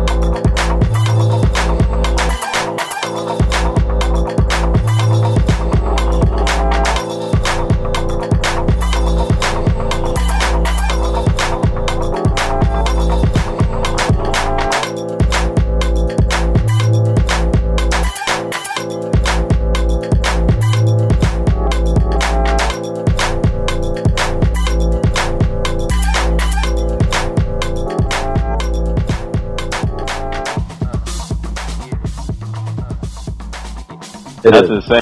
I mean, it's it's interesting it's an interesting point. I feel like I I can't really comment on what it is to be a female artist. You know what I'm saying? I don't fuck I can't even begin to think, but I think just for me seeing again the Instagram artists that the girls that are kind of painters or quote unquote like you know, the fact that they're you know painting fucking half naked and like or they you know, I think for so many artists that are women, I see them like representing themselves in the work or like glorifying themselves in their body. I'm like, I mean, alright, that's cool. Like, I mean, with Rembrandt, you know what I mean? Like, shit. yeah, I mean, he did a million self portraits. I mean, there's there's precedent. Sheila, you know? Yeah. Yeah, of course. Like, um, there's certainly precedence to that, and I think it's something interesting. It's just like, I think you know, again, Julian, what you said about it being a, you know, a, again, a common denominator for the work that is consumed best through that medium of Instagram, and it's it's just funny like that. This keeps on coming up because it's the means by which I think a lot of art gets out there, and then some metric, like Ron, like you said earlier, like you know, I- I've seen it in decks where, like, you know, for for brands to buy into, uh, to you know, for, let's say like for Basel, like you see the brand, the proposal decks, and they're like, we want to use these five artists, and they'll have the five artists, their fucking Instagram, and the number of followers they have, and that's like that's a real, you know, Yeah, it's there. yeah, like you know, KPI on on how how their products are how basically they're going to spend their ad dollars um, Mhm. for for brands because they look at it and they're like, oh, we're going to have this amount of actual reach and like Right. engagement, whatever, whatever. They're like So, television channels. They're like it's like old television channels. It's yeah, oh, so Nielsen ratings. I mean, that's Yeah. you know that that's the new metric that by which I think ads uh, or rather brands spend their ad dollars, and so it's a little bit of a I think it's a difficult thing for me because I, I can't completely ignore it, but at the same time, like it's difficult because it's I think it's not necessarily conducive to the shit that I want to do. But I mean, it's a, it's just another you know problem to solve. I think, and, and hopefully, like one of the things that I want to do this year is kind of begin to solve that problem a little bit and like you know maybe tackle it a little bit more. I think willfully than I've, I've done before because you know I think it's it's only to say you know we're in this bubble of like what Instagram is now, but like you know who's to say what really is coming next and, and how how that'll evolve and how people will sort of interact with work um, in the next four or five years. Who knows what Yeah. how Snapchat is going to change? Who knows what what VR is going to do? Because it's like like Ron was with me because you know I was I was his guest at like Comic Con, but like Samsung had like a booth at a hotel where it was like, yo, check out this this 360 camera, and I used Right. that shit for a day. Let you rent it for like a day for like for a dollar. I took that Mm. shit around. I'm like, hold up, you mean I'm taking VR video, and they Mhm. told me the shit was 350, like 350 dollars. Mm. Got home, I bought that shit instantly. So it's just like, Oh, really? yeah, yeah, and it's yeah. Anytime if you see me put up some like 360 shit on Facebook or like YouTube or something, I shot it with that that camera, and it's like 4K, and it's like, oh, so that's gonna change anything. Like these tools are getting out there, and it's like you ain't even got to be like rich. Like you ain't got to be, have like a crazy amount of stuff. You just gotta have like a little bit of a little bit of bread, or basically, let's be honest, a little bit of credit. You know what I'm saying? Like hmm you get what you need to do, and if you're able to exploit it and exploit these platforms that jump on these new forms of technology and distribution so well, you know what I'm saying? You might you might be able to do something. Like it's interesting to see. It's interesting to sit around, sit down, and and see these things pop off. It's one of the reasons why I try to keep so many friends that are younger than me. So I, I can't. So I always won't be fucking lost. Right. Like so I know It's true, I mean- popping off. I mean, I, I think that's true. Um, yeah, I think again, like technology being a driver, I think you know that's what's interesting to me. I've been able to like do a little bit of speaking with at last CES. I spoke with Dell and talking about just how that impacts the way that we again relate to media and content. You know, I think I was watching something like on CNET about like you know what are the bigger takeaway trends from 2016 in terms of uh, technology, and I think one of the big ones is just you know live video and video being everywhere. So I think you know that's going to be a big driving factor. in the way Damn, I'm I'm getting left behind, B. I'm just like just not just organically. I'm just not into. I don't think live you are. shit, man. I'm not into No, I- it. I'm like I want to No, step but- back.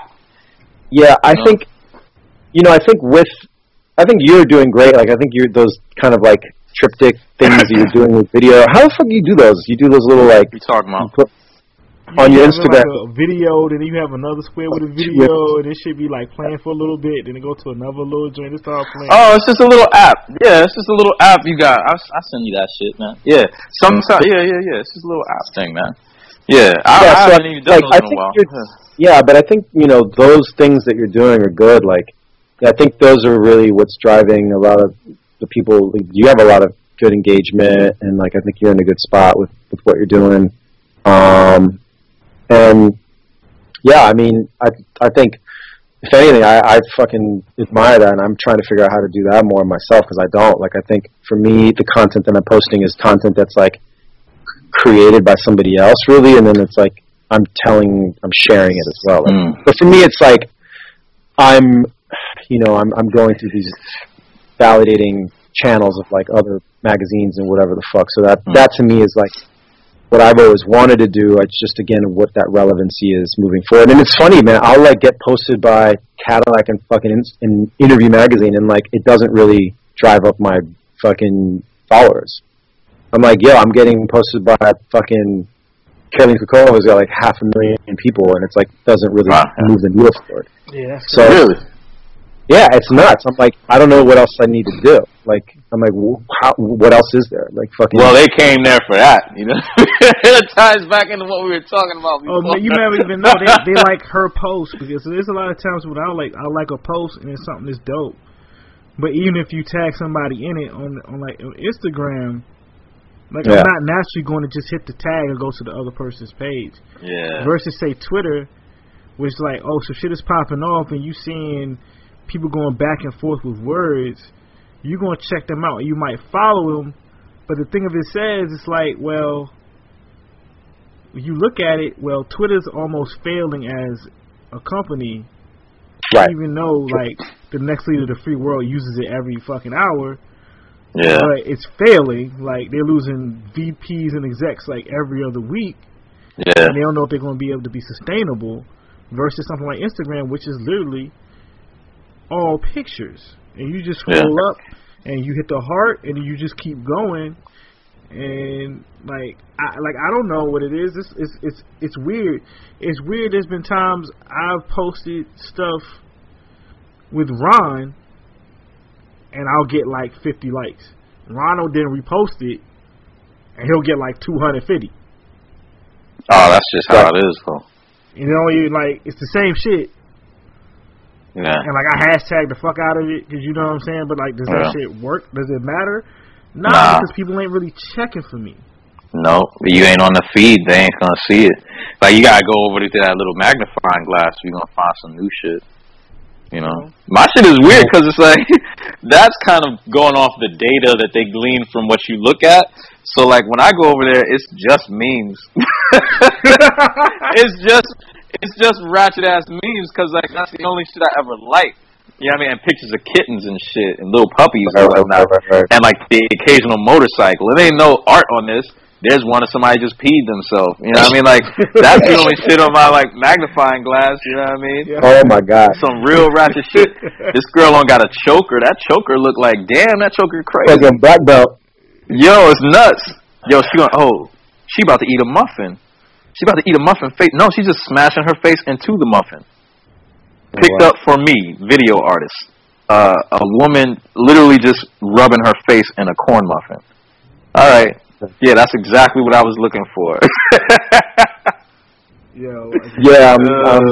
I was just like, I was yeah, I was thinking about it like, wow, somebody looked at like the people I follow is basically like friends, people I work with, companies I've worked with, and like black girls I'm trying to fuck. Like that's like it's like the only people I follow. It's Yeah. fucked up. I'm Yo, like, I'm yeah, not somebody editing could. that out. I'm not editing that out at all. oh yeah, you gonna leave it out Oh, there like shit. that. Watch him get more. Watch him get more uh, DMs though.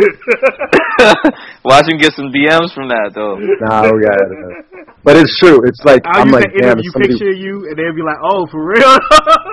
Yeah, he gonna get mad DMs. Play that yo Yeah, guy I'm right Just there. saying. You go down in the Yeah, that shit is. I need to fucking figure that. No, no, no. But um, no, it's fucking. It's crazy. I think that that like this is was driving the whole shit forward in the way that like people are fucking relating to to art, to to comics, to media, like to fucking everything. You know, I think it's it's really changing it. Speaking Changing of it up. consumerism, How was Complex Con? 'Cause that Um, Oh, that's you know- interesting. A big Yeah, it was good. Uh, so Complex. Con, the first year that they're doing it, um, and I, it was funny because I had so many people that I've kind of known in passing throughout the years involved with it, um, and you know it's interesting because again it ties into this idea of what we're talking about the experience, where you know you have sort of the millennial trend in spending going away from this idea of conspicuous consumption of like luxury goods. Now it's really about the destination, it's about the experience, it's about the Instagrammable moment, the Snapchatable, like the Snapchatable moment of like, yo, I was here, I was backstage, the VIP passes, this is like me next to like fucking such and such D-level celebrity or Instagram famous person. Like, that is what I think the millennial generation has, it's decidedly been spending on um, and you have like credit cards tailoring their rewards programs and stuff to, to really incentivize this kind of spending or whatever. Um, so ComplexCon is kind of designed around that to where it becomes a convention, which is like a fucking it's a music festival slash brand trade show slash fucking bootleg art Basel slash you know all these things like slash food truck fair like whatever whatever yeah, it is. I mean, it's like they just they threw everything at the wall. You know, like they literally threw every fucking thing, and we're like in the pot, and we're like, yo, we're gonna have music at night, and then like You sounded a little disillusioned, man. Because I mean, it, it, it. I'm disillusioned. I think, you know, I think if you're like fucking 17, 18, and like you live on the, in, you're like a hype beast, and you fucking, Mm. you know, you live for like the fucking crazy rare Yeezys and like the fucking Right.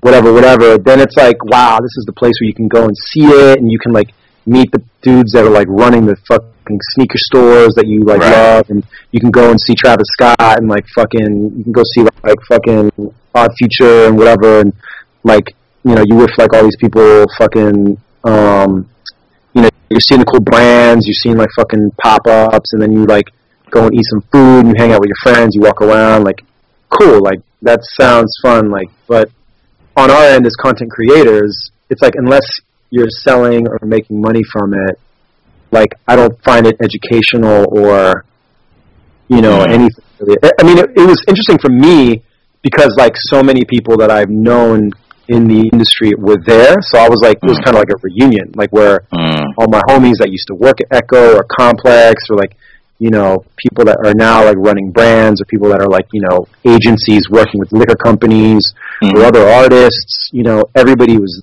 there. Um, I mean, I was there because they paid me to go. So like, all right, that's why I went. But you know, it's not. Yeah, I mean, you know, that's.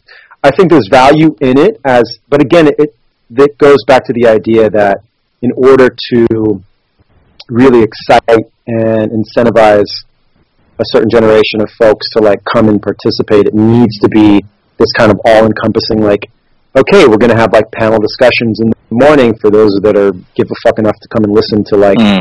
you know people talk about their work. And then at night we're gonna have like fucking cheap drinks and free drinks and sponsored shit for a big concert.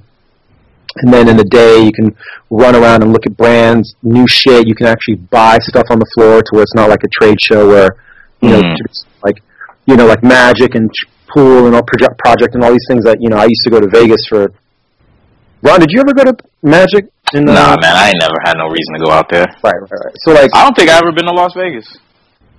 Really? Right, you're missing shit. Yeah. Um, um, yeah, I mean, so like all these things, you know, I think it, it's combining them to try and create something new, and I think bra- brands are buying into it. I think from every everybody I spoke to, the um, sort of the, the, the numbers and the tallies, I think they were getting like twenty thousand people like throughout a, a day. It was a two day thing, so like I think it was successful on, on the part of the teams that put it together, and, and I think Mm. it's definitely happening next year, and it's probably going to be bigger.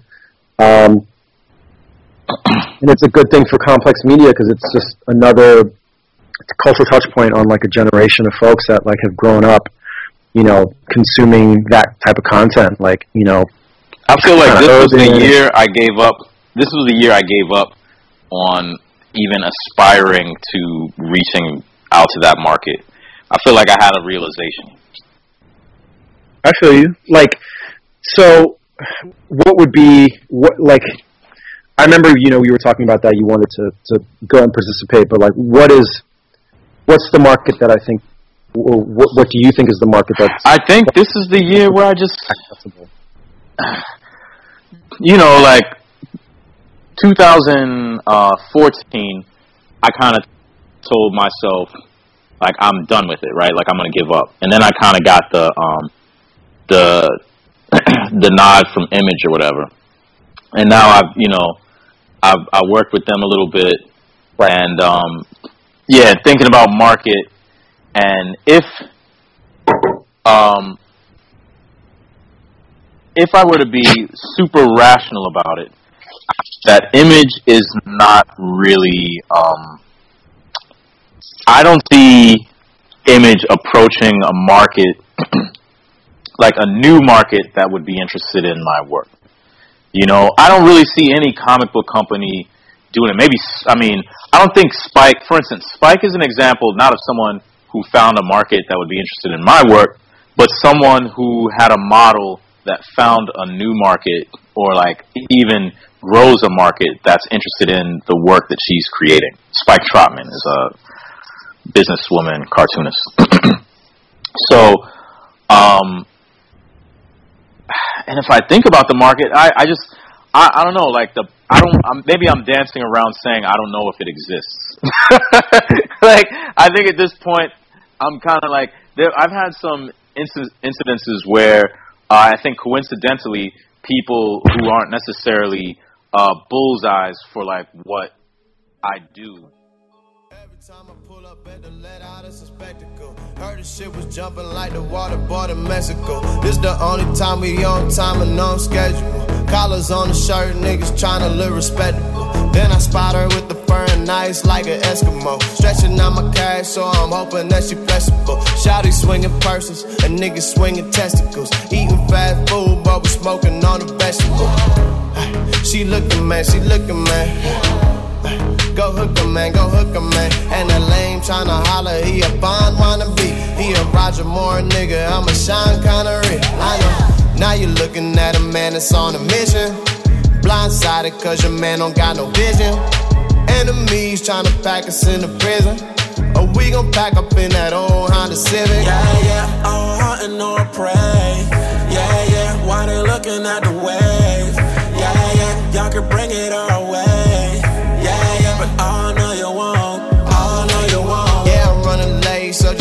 at the let out. Y'all tryna get in, but I'm tryna get out. Niggas getting What you listening to right now, though? Uh, what am I listening to? Definitely a lot of the fucking yeah. I played Merry Christmas, Little Mama like a million times this weekend. That's my jam. yeah, that's my shit. Um, yeah, let's talk about video games. Yo, yo, Street Fighter Five got me mad, fam. Why? Because of Kuma? Fam, I'm tired. Like that story mode was so ass. They Niggas be annoying me. it. They rebuilt it. Yo, niggas made me so angry online. I can't. I gotta spend all this money to play the only characters I fuck with. Like, No, you either I know, yeah, you either have to like play a fucking hours to get the points up through the game system, or you gotta like buy them, and it's it's like expensive. fam, like, like I don't like how they made Charlie play. Like, I just wanted Charlie to play like old Charlie. He playing all different and shit. Like, I'm an old, I'm an old man when it comes to that shit. I'm an old man. Like, I, I like, get it. I mean, it's definitely different. Like I'm not. I, I enjoy. I think I enjoy watching the like professional tournaments more than I enjoy playing it because I got it, and I'm like I don't really play it because it's just yeah. it's it's daunting to like get into it. I'm just kind of waiting for like more characters to come out. I mean, Balrog's out. I'm playing him. I played him a bit. I like had to go through story mode to unlock him because I wasn't trying to buy him. Um, Yeah, I'm back. Y'all, y'all hear me? Yeah. yeah, I got you. All right, yeah, yeah. All right, go ahead. Y'all, I left five minutes. Y'all talking about Street Fighter. I see that. talking about this goddamn Street Fighter.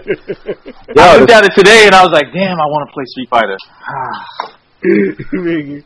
Yo, I just want like that was it was a period where you could play a little bit of that guile. Where I had it for free and I could get in, I could get in people's guts real quick. Pause. Yo, gross.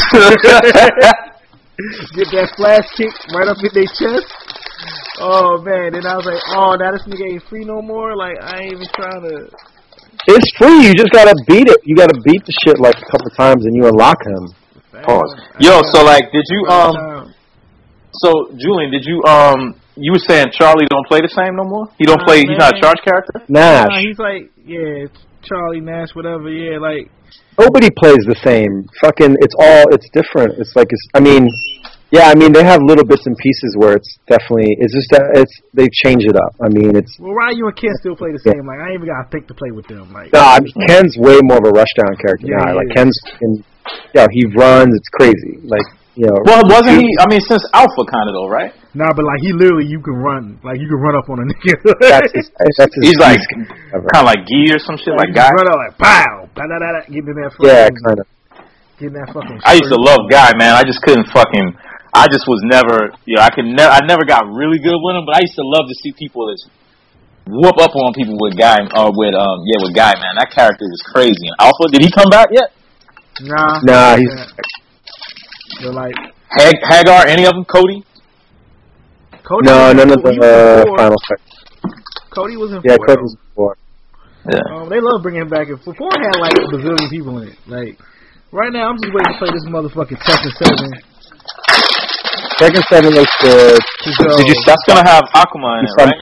Yeah. PC? You saw Marvel's You Infinite? Yo, I'm fucking, I'm fucking hurt. I'm fucking divided to my fucking soul over that shit. Cause Oh, why? this nigga fuck Marvel Comics first and foremost, but then like, but nigga, I love them goddamn versus games, man. Like, So they coming out with a new joint, right? Yes. Yeah. yes, yes, nigga, they got Mega Man X in that shit. Wow. I Yeah. want him to be in a versus game since like the first joints. But Zero's been in it, right? Yeah. Like nigga, Mega Man X, man. I don't even remember the other people in the show. Like I was like Mega Man X and Ryu was like, oh man, I can get busy with that combo. Ah, okay. And they Yeah, I'm sorry, baby man. gems in that shit. I was like, oh, Oh, for real? Oh no! it's gonna be CG, so I'm not gonna really fuck with it like that. Like, yeah, man. Yeah, I ain't gonna fuck with it. Like Look the half of the reason that I play the game is to look at cool drawings. You know what I mean? Like literally more than half of the reason.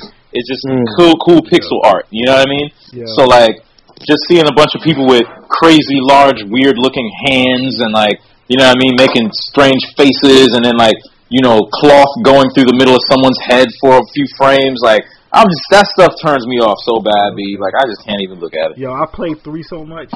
Like I like I got I bought three three times. I got Street Fighter Three? No, Marvel's Capcom. versus. I got that shit. Was- I got the regular version. I got the ultimate version, and I got that shit on fucking PlayStation Vita, so I could play that shit on the fucking road. Like So what was it on? Like what? Um. it was on 360 What? and PS3. Now it's on Okay, okay. PS4. And that's a CG one too, then, right? Yeah, yeah, yeah, yeah. yeah. That All right, all right. Dante in it. What? And fucking Virgil. Yeah, I like those guys. Those guys are cool. I mean, they're CG though. I've never seen those guys hand drawn. You know what I mean? Like, as far as I know, like th- those characters are always always been CG. The thing with Marvel 4, like if it come out, like if it ain't got no X Men characters, like then I won't even feel bad about not playing it because it ain't a, like if it ain't got Magneto in it or Sentinel Yeah, what's the- what's the point? Or Wolverine, it's like this shit ain't even a Marvel game. Like, like I ain't, you know, I can't play with Magneto. Mag Yeah. fucking Nito. I thought she would be good if they just had Thor and Iron Man in that. Nigga, fuck Or not Thor. Um, uh, Doom and Iron Man. Oh yeah, like yeah, I kind of do like yeah, like that's my those are my people. you like fuck that? Wait, uh, but yeah, uh, actually though. but like yo, like yo, sometimes you gotta get Magneto out there. Like there's like Mm. constants. Like like a Street Fighter game ain't Street Fighter without Ryu. You know what I'm saying? Ryu Yeah. and Ken. Like and Well, I certainly played um, Magneto from Jump Street from back in the day. Little little sweep you up in the air with a little little magnetic tornado, and then Uh-huh. do them silly looking kicks to your ass till you fall back down to the ground. You know, and make some magnetic. I don't know some like magnetic ice. I don't know what the hell Yeah, he was shit. doing. Like, Grab you up. Know yeah, I don't know what the hell was going on with that. But I used to love to do that, man. Isolate. Yo, he had an ill air combo, B. yo Magneto. Yeah. They shoot that blast out. Oh yo. Yeah. Yeah, yeah. But so but so back to like market wise, right? What I was talking about. My bad, I had to pee. Oh yeah, yeah, yeah, Um, yeah. I don't know, man. Julian, do you think I have a market? Like what would my market be? You know, like I'm I'm confused at this point because like so I was making so my mom has some of her cookies up in the um free freezer or whatever. I'm about to make some of these holiday Right. cookies. You know what I'm saying? Yo, I think I think Drat Ning could work well with that market. But I also think that if you did it, you would have to make it like a type of experience. So even if the Elaborate. they purchase it, like it can't just be like a comic book. Yeah. Yeah. Like You How's got the toys and all of that. I don't even know um, if you need toys, but you might need like some fresh gear though. Yeah. You might need a pen though. Right. How's your uh, how's the things with that Stela app? Yo, don't even. Let's not even talk about that. I ain't even trying to talk about that. Mm.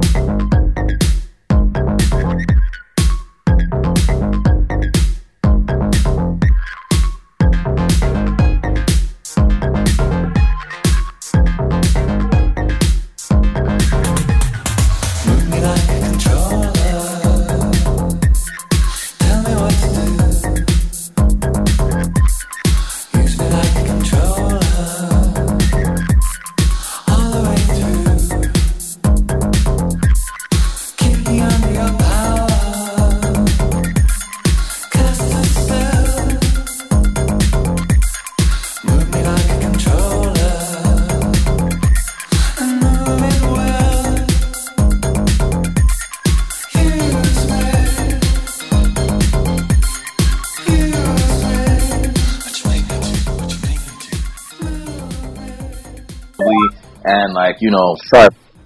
It's Yeah. anyway, whatever. But like, yeah, my market, I don't even know, b. I don't even Mm. know. I mean, at a certain point, like I was saying in 2014, I was kind of thinking like, well, you know, I gave it a shot. You know what I mean? And I'm going to continue to give it a shot. I think there are a lot of artists who like what I do. You know, I met a lot of um, people working in comics, really cool, who have nice things to say about what I do. But I don't, you know, like at the end of the day, I don't think I should fucking shipwreck my life over like making artwork for like a couple hundred people who, you know, like what I do. you know what I mean? Like that doesn't make sense. Right. Yeah. Yeah, it's a difficult. It's just it's just difficult uh, balance to try and strike. Like, and I think it just I don't know. I think it just goes into finding the balance between creating the work that you want and then also just getting compensated for it Yeah. in a way that's uh, Plus, I'm you know. fucking slow, b. Like I just realized I'm just fucking slow. Like I, you know, I have to. you're not slow. I mean, I have to research. I think you really. Oh yeah. I mean, I think you. Yeah, you. You do everything yourself. That's one thing too. Yeah. Yeah, I mean, kind of. Bec- yeah, I think that level of efficiency. I think that's something really to look at as as a creative because you know I look at like like let's say what Shantell does, and I think like yeah, she needs a fucking black marker and a white wall, and like she can Yeah. work out. You know She get busy. Yeah, real quick. Yeah, and it's like yeah, and I think she's actually smart from a few different standpoints because like I think about for me when you know people ask me to do something live, I'm trying to figure out this live performance uh, piece for uh, and you know I'm looking to do this amazing Ikebana artist or the piece that I did for the United Leadership Program where I worked with this amazing Japanese ballerina. Like it, it takes more setup and then you know inevitably it's like it becomes just harder to execute just because of the sheer logistics of it. So I think mm-hmm. creatively working backwards and, and also like working in a way that I think is just I think is efficient. You know that you're able to create the work, at least an aspect of one's own work, and then have an, another aspect that makes it a little bit more labor intensive. I mean that's what I'm trying to figure out. I think I have some of that. I think for me, you know, it takes me a lot to make paintings, but like it's still certainly not, you know, what it would be to fucking do a life size fucking oil study. You know? Mm, It's like I'm not spending months on a piece, right. you know. Well, that's Um, that's not sustainable. I mean, I at this mean, point, it is if you, if you get to the point exactly. If you get to, if you get to the point to where it's like, you know, you you seclude yourself from the public, or, you know, from fucking life for six months, and you create, you know, 10, 20 works that you know. To, So, but to get back to- for time. to get back to what you said before, like, is that a work of your time? or are you trying to do time- some Rembrandt shit? You know what I mean?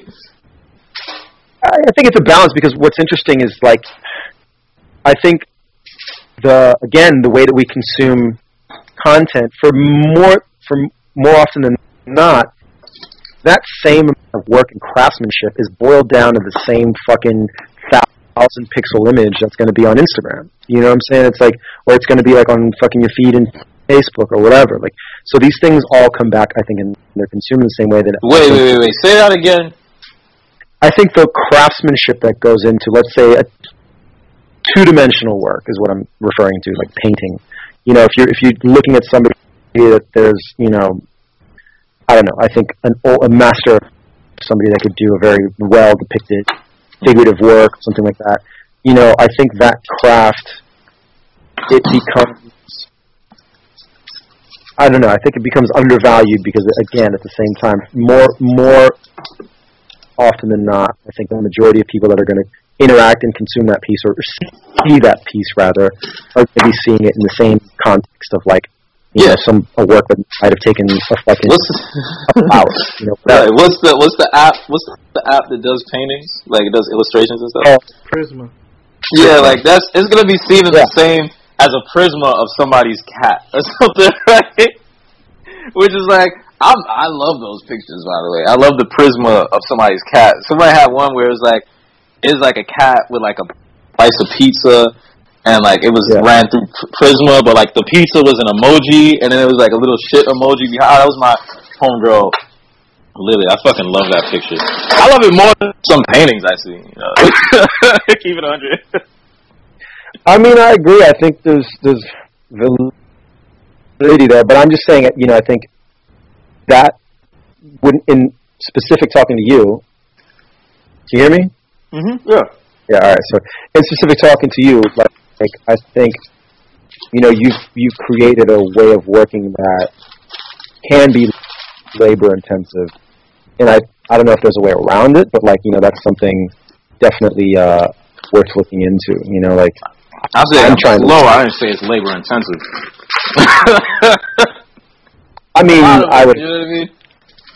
Yeah, go ahead though. I'm fucking with you. I feel like it is. I mean, I feel like you know the work It that is you do going by comics. Like he, you do everything yourself. Like the only thing Yeah. you don't do at times is letter. Sometimes. Huh.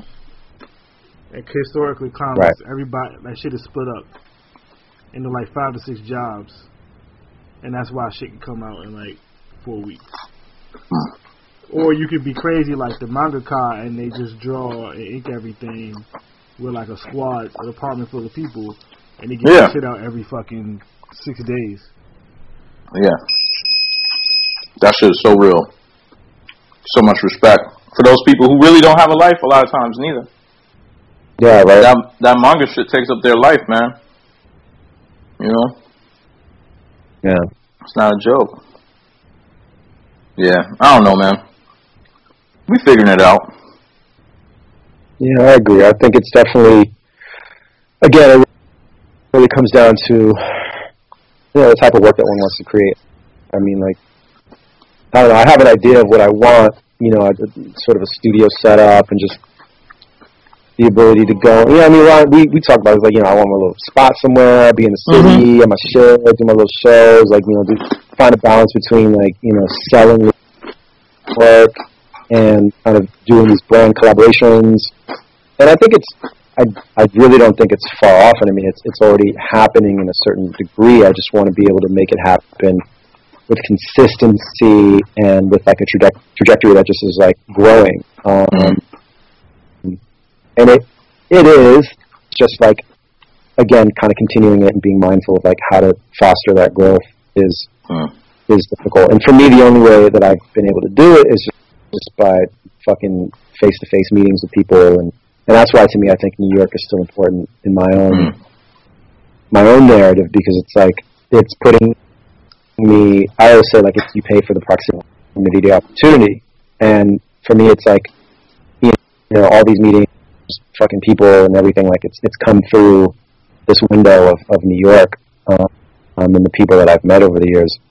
And I wish I could speed it up and like, you know, I think, I think things like social media can be an accelerant to where once you have more visibility and, and you have engagement, then like things pick up. And you know, I'm lucky that I feel like I know I know I know a good amount of people, and I know some good people. You know what I'm saying? And I think that just comes with time. But it's like at a certain point, you know, at a certain point for me, I was I'd like kind of lament the fact that I look at all, all a lot of my peers and the people that I've known over the years, and they're all, all fucking doing great. Like my boys from public school. Well, motherfuckers like, look at you like that. B. Yeah. Motherfuckers is looking at you like that. You know? Yeah, but I, I think they're doing great on like a different level. Like they're doing, like they have something. I have just me by myself, you know, and like I feel like they were they have all been able to establish something beyond themselves, and like that's what I I kind of, in a way, have made me more than just me, but it's it's difficult because I'm struggling to try to figure out like how to transcend that and and create something bigger than just like fucking Lex is like one person. Did So- you see that? Um, did you read that article that um, I think it was I don't know if he posted it or if he wrote it. Uh, your boy from the Roots, um, Quest? Questlove. Amir? Yeah, he did that one little thing where he was talking about how you got to squat up to like achieve. Yep. Yeah, Yeah, I think he did write that or something, but he was yeah, and it's and I mean, you know, I think Ron, you probably said the same thing. Like, um, you know, you just don't have that kind of community or don't. And like I wish Yeah. I I'm trying to figure it out. That's it's difficult because it's like I look at just so many different kind of little squads here and there and I'm like, damn, like they just be getting into stuff. And like for me it's like well, I know all these people and everybody's I'm friends with all these people and I can call on them and share my work and this and that, but like it's it's that idea of like, like having that community. And I mean I look at you know what Wes has done with Mad Decent and like bringing in other younger producers into the fold and like Mm. I mean all that shit is is it's worthwhile and valuable. And like and I, I kind of again lament the fact that I've not been able to do it. And I'm it might be just on it's maybe counterintuitive for me as a person like just personally like uh, you know I, I I think I kind of work better just by myself and at the same time it's also like a laziness to where it's like I'm, I've not had to do that. Like I've been able to do okay with just me but I understand that I think to really go beyond a certain level like I need to have at least some some help. And I'm trying trying to figure that out and that's Have you? that's what Yeah, I'm curious. Maybe not on the podcast, but I'm curious, like what you've been looking at. You know, like what you know, what have you been seeing as a possibility? You know, I mean, what direction have you been looking? Is it within the visual arts squad, or is it like a cultural thing? Is it a collective thing? Like, how are you looking? this, for me right now, like I'm trying to utilize, I think, the visibility and the platform that art gives me as access to other things. So, like in key, like all right, I went to the White House, like charity organizations. I've you know are aligned with Pencils of Promise, right? So Mhm. they're an amazing organization. I did work with them this year. We raised over 1.5 million dollars in one night. Wow. I created paintings that sold in total for thirty thousand dollars to raise money for their charity. I basically built Wow. a school in Ghana. So like my my paintings that were sold at auction, like built a school for kids. And I'm they're That's gonna bring me to Ghana sometime year, and they want me to go see it and like participate, and like I want to do that. And and you know that puts me in the room with a lot of really amazing people. And if anything, that's like you know the, the last couple of years have allowed me to do that with the White House and uh, ACTAR, and, and then you know the program that I did in Hong Kong before, Hands on Hong Kong, and like now with the United States Japan Leadership Program, and now I'm trying to get Mhm. to the United States People, um, Tomodachi Project. Like I'm trying to utilize that avenue of you know, I think um, participation. I think philanthropy or just volunteering. I think that's that's a worthwhile place because it's just it puts you. I mean, it's it's fulfilling, and I think it's it's part of why we're here, and I think it's Mhm. something that I want to do and give back to give back as a person, but also like I mean, it, it really does. I think open doors in, in ways that I think you can't really begin to think think of. So I want to continue that, um, and I, I I'm hoping to do that, and then and you know I think speaking to me, I think that's something that I would like to continue doing more because I think that's something that I can kind of communicate and, and utilize that that I think other artists aren't able to do. So I think that's like my lane because I look at like you know the people that I'm, I'm representing. I'm working with this uh, iconoclast artist management. They manage like Futura, Haze, Crank, fucking Rostarr, Barrymont Fantasy, Big names. Like, yeah, this whole generation of artists. Like, I'm now under the same umbrella, right?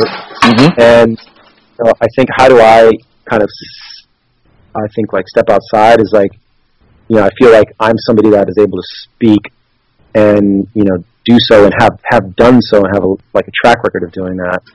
Um, um, also, like I inhabit like more of like high fashion, like for lack of a better term, and Hmm. like some of them, and then also just that, that philanthropic kind of governmental organization, institutional organization involvement. I think that's something that that I want to continue playing into because it's just I, I I dig it just from like a personal standpoint. Like I love being around fucking ambassadors and people that like I don't have anything technically in common, but just like what I read and like what I what inspires me is like shit outside of the arts. And so having a, just a, a direct dialogue with these folks is something that's inspirational, and you know I think that that's something worthwhile. Um, again, it's a roundabout, nebulous way of going towards a goal. Like I think it's, it, I don't understand where it's going to lead me. I just feel like that. Hopefully, God willing, it like puts me in the right place at the right time at some point. Um, and that's just that kind of what I'm I'm thinking to continue to move towards, and you know, But it sounds like it's also it, it's um, generating creative sort of energy for you, you know, which is like really important, you know.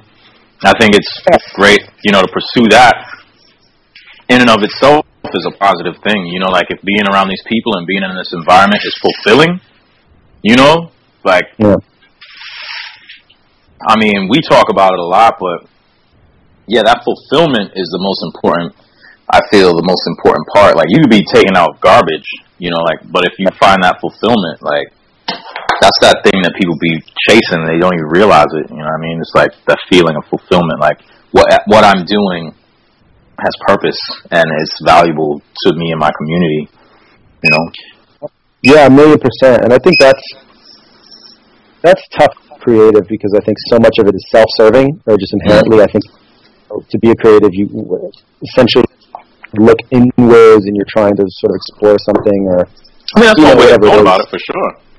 Yeah, it's one way. And I, I, yeah, I mean, I think you know, for me, my art is not inherently political, or it's not, you know, it is in a way. I mean, it's cultural, but it's not like.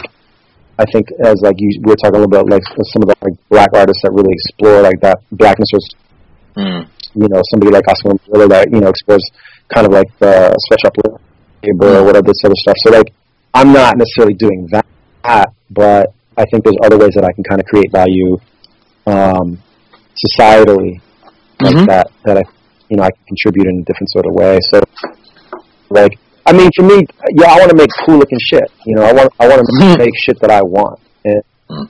and for me, what I want is not necessarily you know, something that is hyper political or like an overt statement. For me, I shit that's beautiful. I love beautiful shit. You know what I'm saying? Like, I love a beautiful fucking jacket. It's like a beautiful mm. pair of shoes. Like a beautiful woman. Like, fucking, I love that shit. So You gonna know, make I a want- woman? You like weird science? Oh my, yo, Kelly LeBrock. Yo, I used to. Yo, that was definitely Is that her from the movie? Yeah. Kelly LeBrock. Yeah, she was dope. She. Them bangs. Um, yeah. So like, yeah, I, I definitely appreciate that, and I, I think I don't think there's anything wrong with that. I think there's there's ways to kind of create things of value and, and things that that are lasting of lasting impact. And I think what's interesting now too is like you know in, in a world you know we're talking a little bit about we're talking about work and sort of craft and, and time as a commodity for work. But you know I think um, yeah, there's something to be said about that work that is referencing kind of like a more Renaissance style, you know, of things that were created as craft, as as artisanship, you know, Mm, as, no. as you know, really considered. It was a sort of like celebration of beauty, of nature, of, of all this stuff. I think there's something to be said. Of, Oh, and there's there's a lot of you know there are a lot of ideas in that you know that work as well. You know, Yeah. um, and often very political. You know, like what they're doing with the bodies has something. You know, is is a political statement. You know, uh, how Oh, yeah. the body's role. in- Caravaggio with the people that he chose to to depict, like the, the Yeah. prostitutes. I mean, that was that was a He was just drawing. He was just painting men that he was into it too, though, like the beautiful. like I mean, that's what it was. I don't think. I think it wasn't. I think the political aspect of his work was like you know that he what it was getting probably its position in the market and for the people he was making it. You know, like. Uh,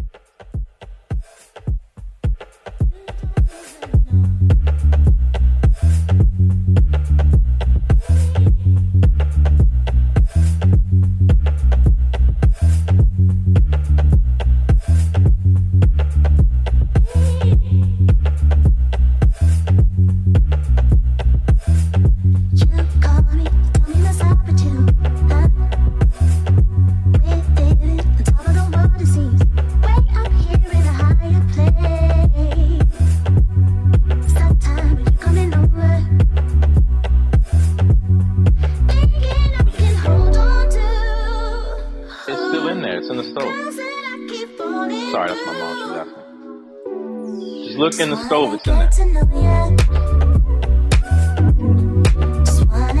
It was ready though, right?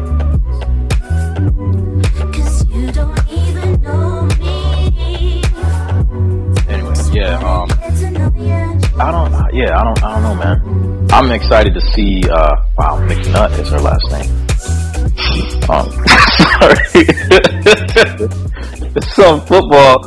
Somebody's last name was McNutt. Um, McNutt. Anyway, yeah. You can't. Hey, you can't help it. What does Mick means like son of though, right?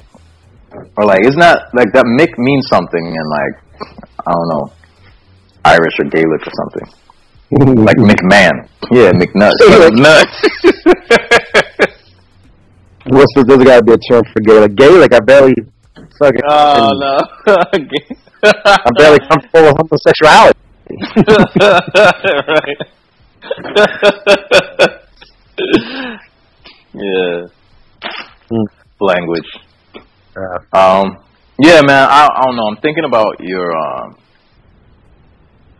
thinking about that. It's very. It's very interesting. Yeah, I mean that in terms of lane. I mean, for me, like I definitely kind of came to the realization of like I talked to my my agents and they're like, "Yo, number one thing, we just got to get you selling more work." And I think that's that's a driving kind of revenue stream that like I it looks like I could really pick up on um, if I were to just kind of create work and put it out in a way that's a little bit more consistent because uh, like I basically scramble to create whatever because of deadlines. So it's like, yo, I get like the contract for Baz two weeks before or whatever, and then I'm just like, all right, Lex, what like what the fuck can I do with like me and Art Store and Home Depot, like you know, and you know, really like, that's it's true though. It's like, yeah, I don't even have like a proper studio right now. Like I fucking I told you, like I'm trying to figure that out. I got to figure out the apartment. So it's like I feel like if I can just get to the point where I got my little spot, I got a studio, or I got a spot that is a studio, then it's like at least I can start having people over and like like showing work and then like documenting the process of creating it and having like a more consistent Instagram presence and like putting it out there. You know, like that's I think that's step one, and then from there it's like kind of like involving people and and then fucking hopefully getting in, into the, the hands of like the right collectors. And I mean it's not far. It's just a matter of like doing it. And I don't know. It's um it becomes that that sort of process Hmm. Creating that creating that space where you can continue to create work. I really I feel like at this point in my life, B, I'm happier than ever just going about the process of making work. Um, I'm I'm frightened about uh, if it'll sustain if it'll be sustainable, but I really don't care about. Um, it's nice to get the little likes or whatever, you know what I mean, but I, I just um, I don't think I don't want my books. Like I wouldn't want my books. Um, I think I would. Maybe I would have wanted my books ten or fifteen years ago, when I was in college or something. You know, but at this point, you don't you I- wouldn't buy um, I wouldn't buy my books. No, I just I have no interest in. I actually have no interest in any sort of. I'm just not interested in most like sort of speculative fiction or any. I'm not really into. anyway, though. Yeah, I'm not really in. I mean, I'll, yeah, that's what I'm saying. Like, um, that's why that's why I have not like I have maybe a little bit of a sober view about my comics because like I don't, you know, um, I'm not. I don't feel. You know, I met these cartoonists from Richmond, Virginia. It was like the first time, besides like Julian, that I met anyone that I felt like, okay, these people are into comics and I kind of understand them and I get along with them. You know. Um, Josh Dysart, you know, there's been one or two creators here and there. Who I'm like, okay, this is a person I fucks with, and they also happen to be working in comics or are into comics, who are reading comics, right? It's like I don't, you know, and the way I look at comics, I, you know, um, I've met people who maybe look at comics in that way. I don't know. Actually, I don't know, man. I um, so, but I'm really excited about doing the work. You know, like I'm I'm really happy. Like on Sunset Park, Julian will tell you like the stories that I come up with, these crazy weird stories. I'm really excited about making those stories. You know, like Okay. I'm excited about thinking about how I'm going to, you know, to get back into radical aesthetics. Like what I'm going to do with my aesthetics to, um, you know, how I'm going to tell the story. You know what I mean? Uh, but I'm not really checking for comics like that. Like I got a couple friends whose comics I like. You know, I it's almost like kind of being uh, maybe peeking into their life a little bit. I genuinely liked Richie Pope's uh, Father Son. That was a comic I genuinely liked. It's like, wow, this is dope. This is a great little piece of. This is fun. You know, um, Aidan Koch. I like her work. You know what I mean? Like I can I can get into it. Like I actually pick it up to read. There's just not a lot that I'm into. So um, to think about when you said that, it was very interesting. It's interesting for me to think about uh, what I want. You know, like beautiful things. I like beautiful things too, Lex. I actually don't feel I need to make them though. I think I would be into making clothes. You know, like if I weren't making comics, I'd be into clothes. You know, I don't know if I have the patience and you know to to work in that industry or the the particular type of patience required to work in that industry. You know, I enjoy beauty, like in cinema and like well-made things. I think I enjoy them so much, I almost don't want to see how the sausage is made. You know, That's well said. Yeah. Mhm. Yeah. Like a beautiful. You know, I do like to cook though, but it's like I like to, you know, for my friends and stuff. You know, what I mean, like, I, and I and I appreciate, I appreciate that sort of creativity that goes into making food. You know, Mhm. but it's like um, I it's weird for me to think, and I used to think more like that. Like, yeah, I want to do something that I, you know, like I, I love. Like, I don't want to make films. I used to want to make films. I got to a point where it's like, no, I, I like to see films. I don't want to make them. You know? Yeah, it's tough. Yeah, I mean, I understand that. I think you know that product, or rather, um, the impulse to I think not necessarily have that same sort of visual diet or to pay attention as much to one's own medium. I don't know if that's the product of just age and progression and kind of like coming to a point to where you know you you've seen a lot of it and then it, you know, rather than looking for, yeah, because I always say this when I was in school, like I, I kind of consciously kept a visual diet to where like Mm. I consumed as much visual content, looking at books, going to Zakka, like you know, looking and like searching weird, weird fucking blogs and like, and I was so excited to like find these weird blogs of like just these kind of streams of tastes that like I aligned with and whatever. And honestly, like it's been years since I've looked at anything with any real intent to where like I basically if I if I have a project where it's like oh I got to design a range of chocolates, I'll go and do a dive and like look around at like what the landscape of chocolates look like, you know, because it's like Mm. maybe I'm not super familiar with that. But Right. other than that, I just use my own sort of wellspring of of of just repertoire or whatever. Like, and I'm like, Mhm. all right, well, I'm gonna do my take. Like, I don't really give a fuck about like every other chocolate that's ever been made, you know. So it's Mm. like, or clothing is the same thing. It's like, all right, I'm gonna look at palettes and prints and like you know designers that I I look at and that I'm aware of, and then I'll take bits and pieces and just come up with what I think I need, I want, you know, and and so I don't know if you know you're this. I think sort of uh dissatisfaction with Yeah.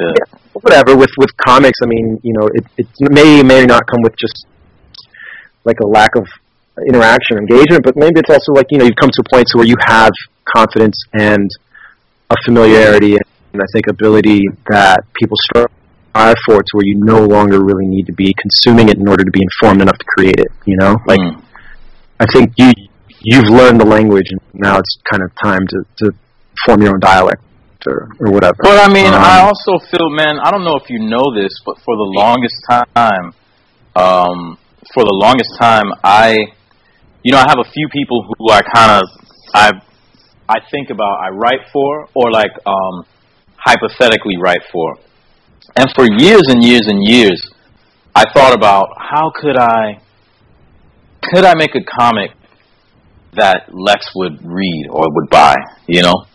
And it was something I chased for as an idea, as a thought as a thought project, right? Not not that I ever made anything like that. And um What's that? And I think- I read. And I think yeah, I mean I think the reason why I did it was because like you were a proxy for me. You know, like someone who's from the outside whose taste I appreciate and who like, you know, you put me on to some stuff and be like, yo, this shit is dope. You know what I mean? Like I that's somebody who if you say like, yo, check this shit out, I take it seriously. You know what I mean? Um Right. and I was like, wow, you know, it was a way for me to get outside of myself and maybe ask questions about why I don't like, why I'm not interested in a lot of things, you know, um, enough to engage, you know, full bore, you know what I mean, like to really get into. And it's like I find myself now, I'm like, I'm I'm reading a lot, you know, and like I'm just I have I'm so thankful to have an excuse to read the things that I'm reading for my projects.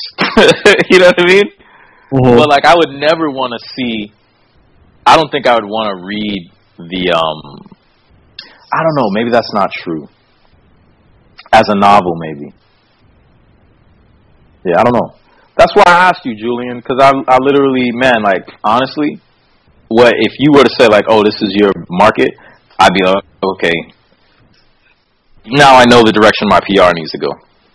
I used to think maybe it was that like maybe I could go after the kids that I used to be, which would have been aspirational hype beast. Like never had the money. you know what I mean? Mhm. But like to see the cool things. Hype beasts when we were kids are different than what they are now. You know, like they were getting they were into the magazines, like they were into the it was a little different, I don't man. Little niggas were still buying Jordans 15 years ago. Yeah, no, they were just now. yeah, they were just dudes buying Jordans now, but now there's back then. shirts, They buying expensive shirts. All right, Avirex jackets became Right. thing, Um but those guys weren't really I. I wouldn't I Um, wouldn't have considered when we were kids, I wouldn't have considered them hype beasts. I would just consider them people who like Jordans. They like J's, like everybody like J's. But that's Yeah, I mean, when we were- came from. Right, but like It's Right, but like- culture of clothes and other things. But it's the same thing. right, okay, well let me well let me let me Buying specify. an Let me iceberg shirt. You know what I'm saying? Like, But let me but let me specify like people like people who are either tastemakers or like one bust down from a tastemaker is like what I'm thinking about. Not Right, right, right. not you know what I mean? That, those are the people you want to keep it with. Yeah. you know, That's just what I like, used to think. Still, like, you know what? Ten years ago, it was like, or 12, 12 years ago, you know, you get the Japanese denim and you get the, you get the bait. You know, it's the same. It's it, it changed up a little bit, but it really didn't change up that much. The sizing changed up, but I don't know, mentality B. still the same. I don't know though. I don't know. I think there was an element of digging that I don't see as much now. Like there's, you know, there was actually some. There's a bit of a um. There's a bit of whose part? hmm? on Digging like, on whose part? On curators or first bust down from a curator, right? like so, meaning like someone who was in that scene was probably a tastemaker for squares. You know what I mean? And then like you know, but amongst themselves, it's like, okay, well, they're going through magazines, they're looking at different things, they're finding, you know, I think it was, it's almost like before Google, right? You have to do a search. Maybe you're going to find weirder things. I think um, it's a little bit more. Um, So, like, how far back are you going? Because it's like, I'm thinking about when I was a. I'm thinking about when I was in school. so You yeah, I mean? it was every everything was like, yeah, it was magazines and it was. It's a little more monocultural now, It was- though. it It's was a little more monocultural. Yeah, it's democratized. It's like it's not regional either. Like we grew up in the DC area, which was completely different from New York, which was different from Philly, which is different from Right. Baltimore, which is different from Atlanta, which is different from Florida, which is different from Texas, which is different from Chicago. But now we got the internet, so it's like some, some shit is hop, popping in the Bay, and the shit is dope, you know, you fucking get on the internet and just gonna cop that shit. It's, it's true, but it's true. But there was also like there also was like a unifying. There was a weird unifying culture was what was happening around like you know from like 2000 to 2004. Like there was a weird unifying culture of like people who were digging and kind of like unified by some of the things that they were digging. You know, but it was you still had to dig, b like it wasn't. I don't feel like I just don't feel it was as digging is monocultural. just different. The digging is just different. Like I dig on back then, it was real. You still had the internet. It was just mad basic. It was like message boards and Yeah, no, absolutely. so it's just you know. And it had city centers and it was MTV and it was TV shows and shit. Shit was just Yeah, I just feel like yo, if you were on that shit, I don't know if you was gonna find what you were into on MTV though. You know what I mean? Like, It depends on what. I- I- it depends. It depends on what, what show you watch. yeah, oh yeah, maybe you like up late at night watching some crazy weird like You might watch MTV yeah, two or whatever. techno show, yeah, you like- might find some weird shit on there. It's true. You know, but like, yeah, there was, you know, like it's weird. It was, it was a little. I feel like it was a little bit different too, in the sense that, um, a, there. I mean, I don't know. Maybe these kids are makers. Maybe a lot of them are making things. You know, and we just haven't. I haven't seen it yet. Like I'm a little bit further out, and it's difficult for me to see what they're making. Um, I feel like they I mean, it feels right now. It just feels a little bit more um, monocultural and corporate than it did back then. That's just what it feels like to me.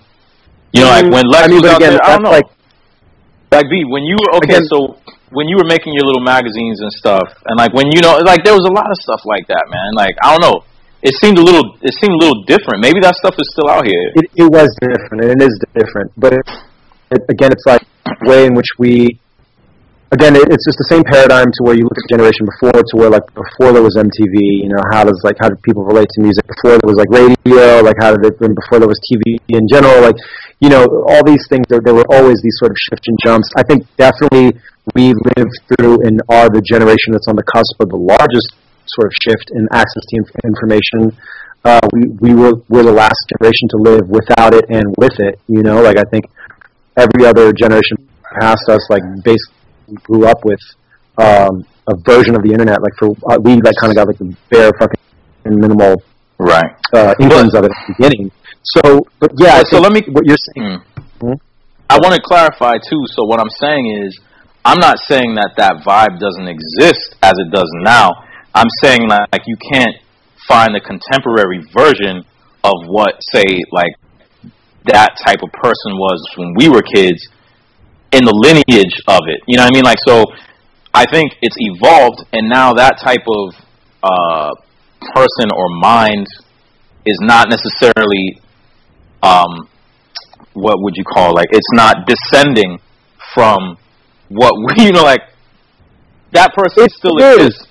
It is. They to do. Me. Like I don't. It feels the same to me. Like You know, like I mean, yo, it's like all right. So like in music, it's like there is no more underground. There's no, nothing is fucking underground anymore. Like everything is fucking accessible by every person with a fucking internet connection. You know what I mean? So it's like not only is it globalized. I mean, it's it's now everything is just kind of a search away, but in the ubiquity of like just the sheer amount of information that's being created and the sheer amount of like genres and subgenres that are being created and developed in groups and all this shit, then there there in fact is like the I think the aspect of sort of digging because like more Yeah, I mean, I wouldn't have to I wouldn't disagree with that. I'm just saying like I'm not sure that um the house that those diggers built has those diggers in it. I think it's in a different house. But you know, I mean, Uh, I, I don't know. I, I I don't disagree with that. But what I what I will say, I mean, uh, you know, the the book um, "World Is Flat," Tom Friedman. Yeah, yeah, Is like we talked about like the idea that like the the knots, like the, the early two thousands were uh, the the generation, the, the decades of kind of content creation, and then the years after that, where we're at now is the, the uh, the age of the filter, really. So where it becomes, you know, it becomes about understanding, it becomes about creation of content, um, consumption of content, editing of content. It becomes more important than just just the creation of it.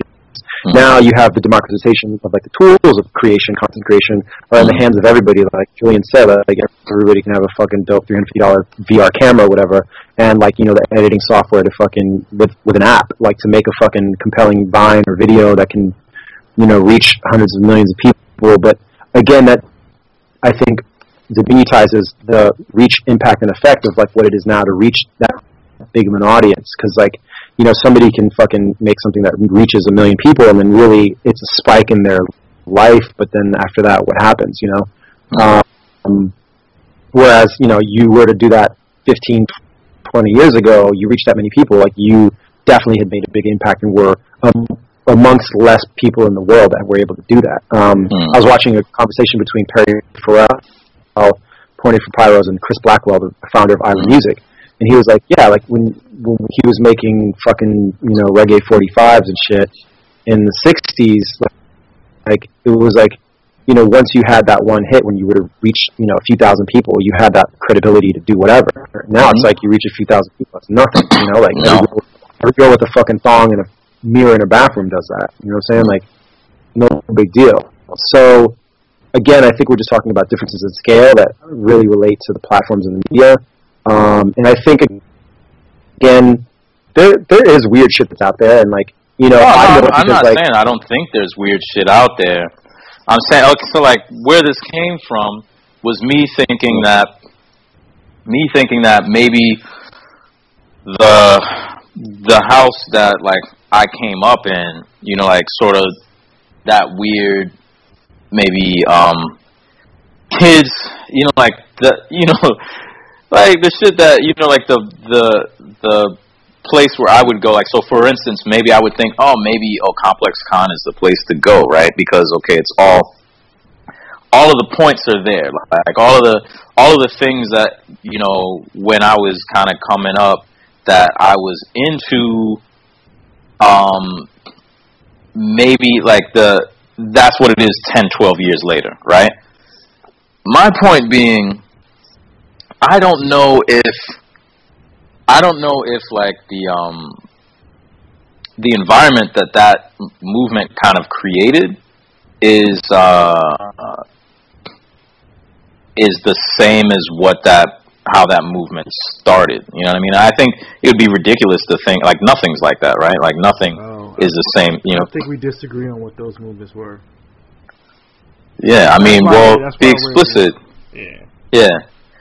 To be explicit, Um, like I think about, you know, I think about okay, I think about like O2 or whatever. I think about like when they had the huge, you know, super flat show at um, at uh, Brooklyn Museum of Art. Like I think about um, kind of picking up all the little weird, you know, following all the weird design magazines, the character culture, um, this kind of convergence of street culture, of pop art, of like you know weird, um, weird brands, like something like.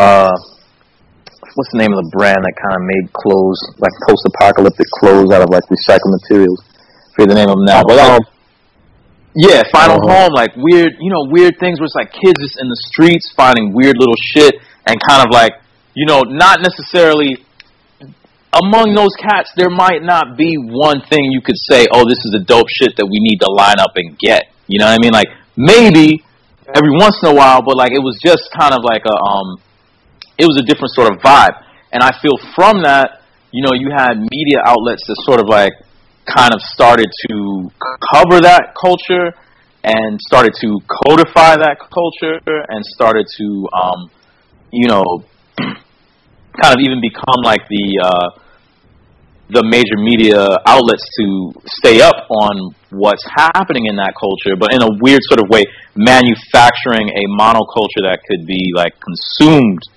Um, and here we are, like ten years later, and me thinking like, okay, well, these kids follow these magazines and they follow these things because like maybe they are, um,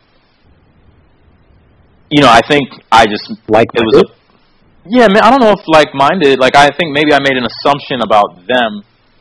You know, you're making an assumption that they would relate to your work because you were of that. yeah. You know, which is like I think the wrong assumption Yeah, I made. that's the Yeah. wrong assumption. Yeah, yeah. Yeah. So Yeah, I mean, Um, yeah, I, I think I mean, at the same time, I don't know. Like you could look back and sort of take a step away from that vantage point and understand that I think even at that when you were consuming the content then, regardless of access to a, a wider array of, of access or like a larger accessibility or whatever, like you know, you were of something that was compelling to you, regardless. I think, notwithstanding or regardless of its sort of position or its con- like relation to a continuum of like a culture. You know what I'm saying? Like, Mm. I mean, you were at some point you decided that you were interested in in Japanese culture and anime and whatever, and then that was like what was compelling and brought you into into the fold for you know something like super flat and being somebody that was privy and, and even you know um, compelled to go see that show. You know, so Mm. you know you you base these things on your own decisions and your own sort of perspective. So I think like like that's the same thing that motherfuckers are doing now. And I think you know I look at it and I see stuff that they're into, and I mean it's the same shit I'm into. I'm like you know I look at up and coming streetwear brands and like fucking fashion and then Mm. I don't know like fucking are we all bumping fucking Migos and fucking Kodak and fucking oh like you know Uzi and all, yeah, like I fucks with it. Like I love it. I really, I literally play that shit and I fucks with it. And and it, I don't feel separated from it. You know what I'm saying? I maybe I don't know like the crazy underground fucking I don't know like Chicago Detroit rapper or something. I don't know. Like maybe I don't know the crazy small mixtape yet, but like Yeah. I'm sure if I spent a night digging around and asking my friends, like I could figure it out. Like it's not, you know. Uh, it's Yeah, not- I mean, I don't like even that think that. to I don't even think. Yeah, I don't even think that's like. I'm not worried about. I'm not worried about any of that in terms of like my own sort of life enjoyment. Yeah, well, I mean, I'm not. It's like I'm not. even That's. I think that's the kind of paradigm shift that came. I'm not. I don't care about relevance. You know, like uh, in in regard to like um, youthfulness or contemporary contempor contemporality. You know what I mean? Like, I just I Yeah. kind of um, I'm not worried about it. It doesn't mean that I don't think it's important. I'm just not worried about it. you know what I mean? Like, and I kind of feel like um, that isn't. I think I do have cats probably in that market that kind of coincidentally happen to be the market that I'm looking for. I just know that that's not the market. Like, there's a different value structure. You know what I mean? Like, a whole bunch of different cats are in that. You know what I mean? Some of the cats who may be into what I'm into are in there too. I just haven't figured out if I can figure out what the um what the market is. You know what I mean? Like I just don't I don't know what it is. I don't know if being in that space be beneficial for me. You know what I mean? Like so I'm trying to figure out what that space is and like you know, for the life of me I hope it's not like sort of this milk toast uh academic um space because like while I do get a lot of love from sort of the comic academic space or like you know some smarty pants types I just kind of like um I don't know B. Like it's I, I've been in the same place for like 4 years now. I just really don't know. I don't know what what it is. I'm very happy with doing the work. I just don't know like what to do afterwards you know? Yeah, I mean, wh- when you say what to do afterwards, what do you mean in terms of how to make a connect and how to sort of? like who I need to put it in front of because like actually you know what I think I'm good at what I do um You're very, very good. Yeah. you know I think I'm good at what I do uh I think I'm making a dope I'm making dope art you know what I mean like um, But I I, think- think, it's of a high quality but I don't necessarily know I I, think- I have to No, believe two things either I'm not putting it in the right place or um there is no place to put it you know what I mean That's what she said. Yeah. Uh, uh, Hey, One of them nights. Yeah. Um, Yo, I gotta go. yeah, I think Yo, you got work tomorrow? you got to go. Yeah, nah, I got something. I got a whole nother call. I Okay, my bad. Yeah, Lex, you can still keep talking.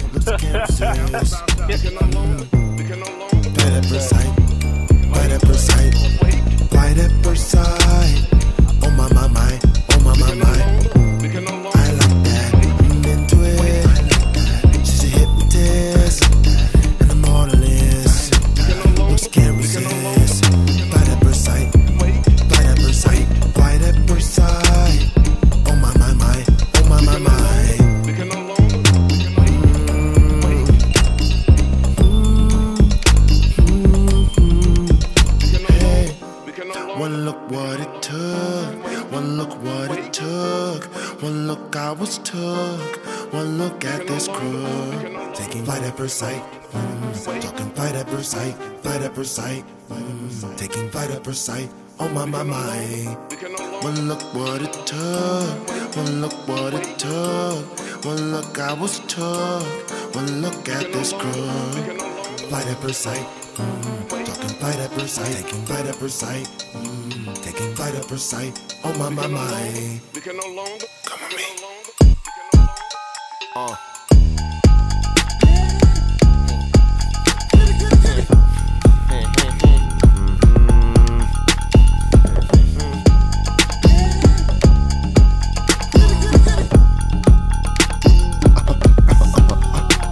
Hey, you, so tell me what's the low down?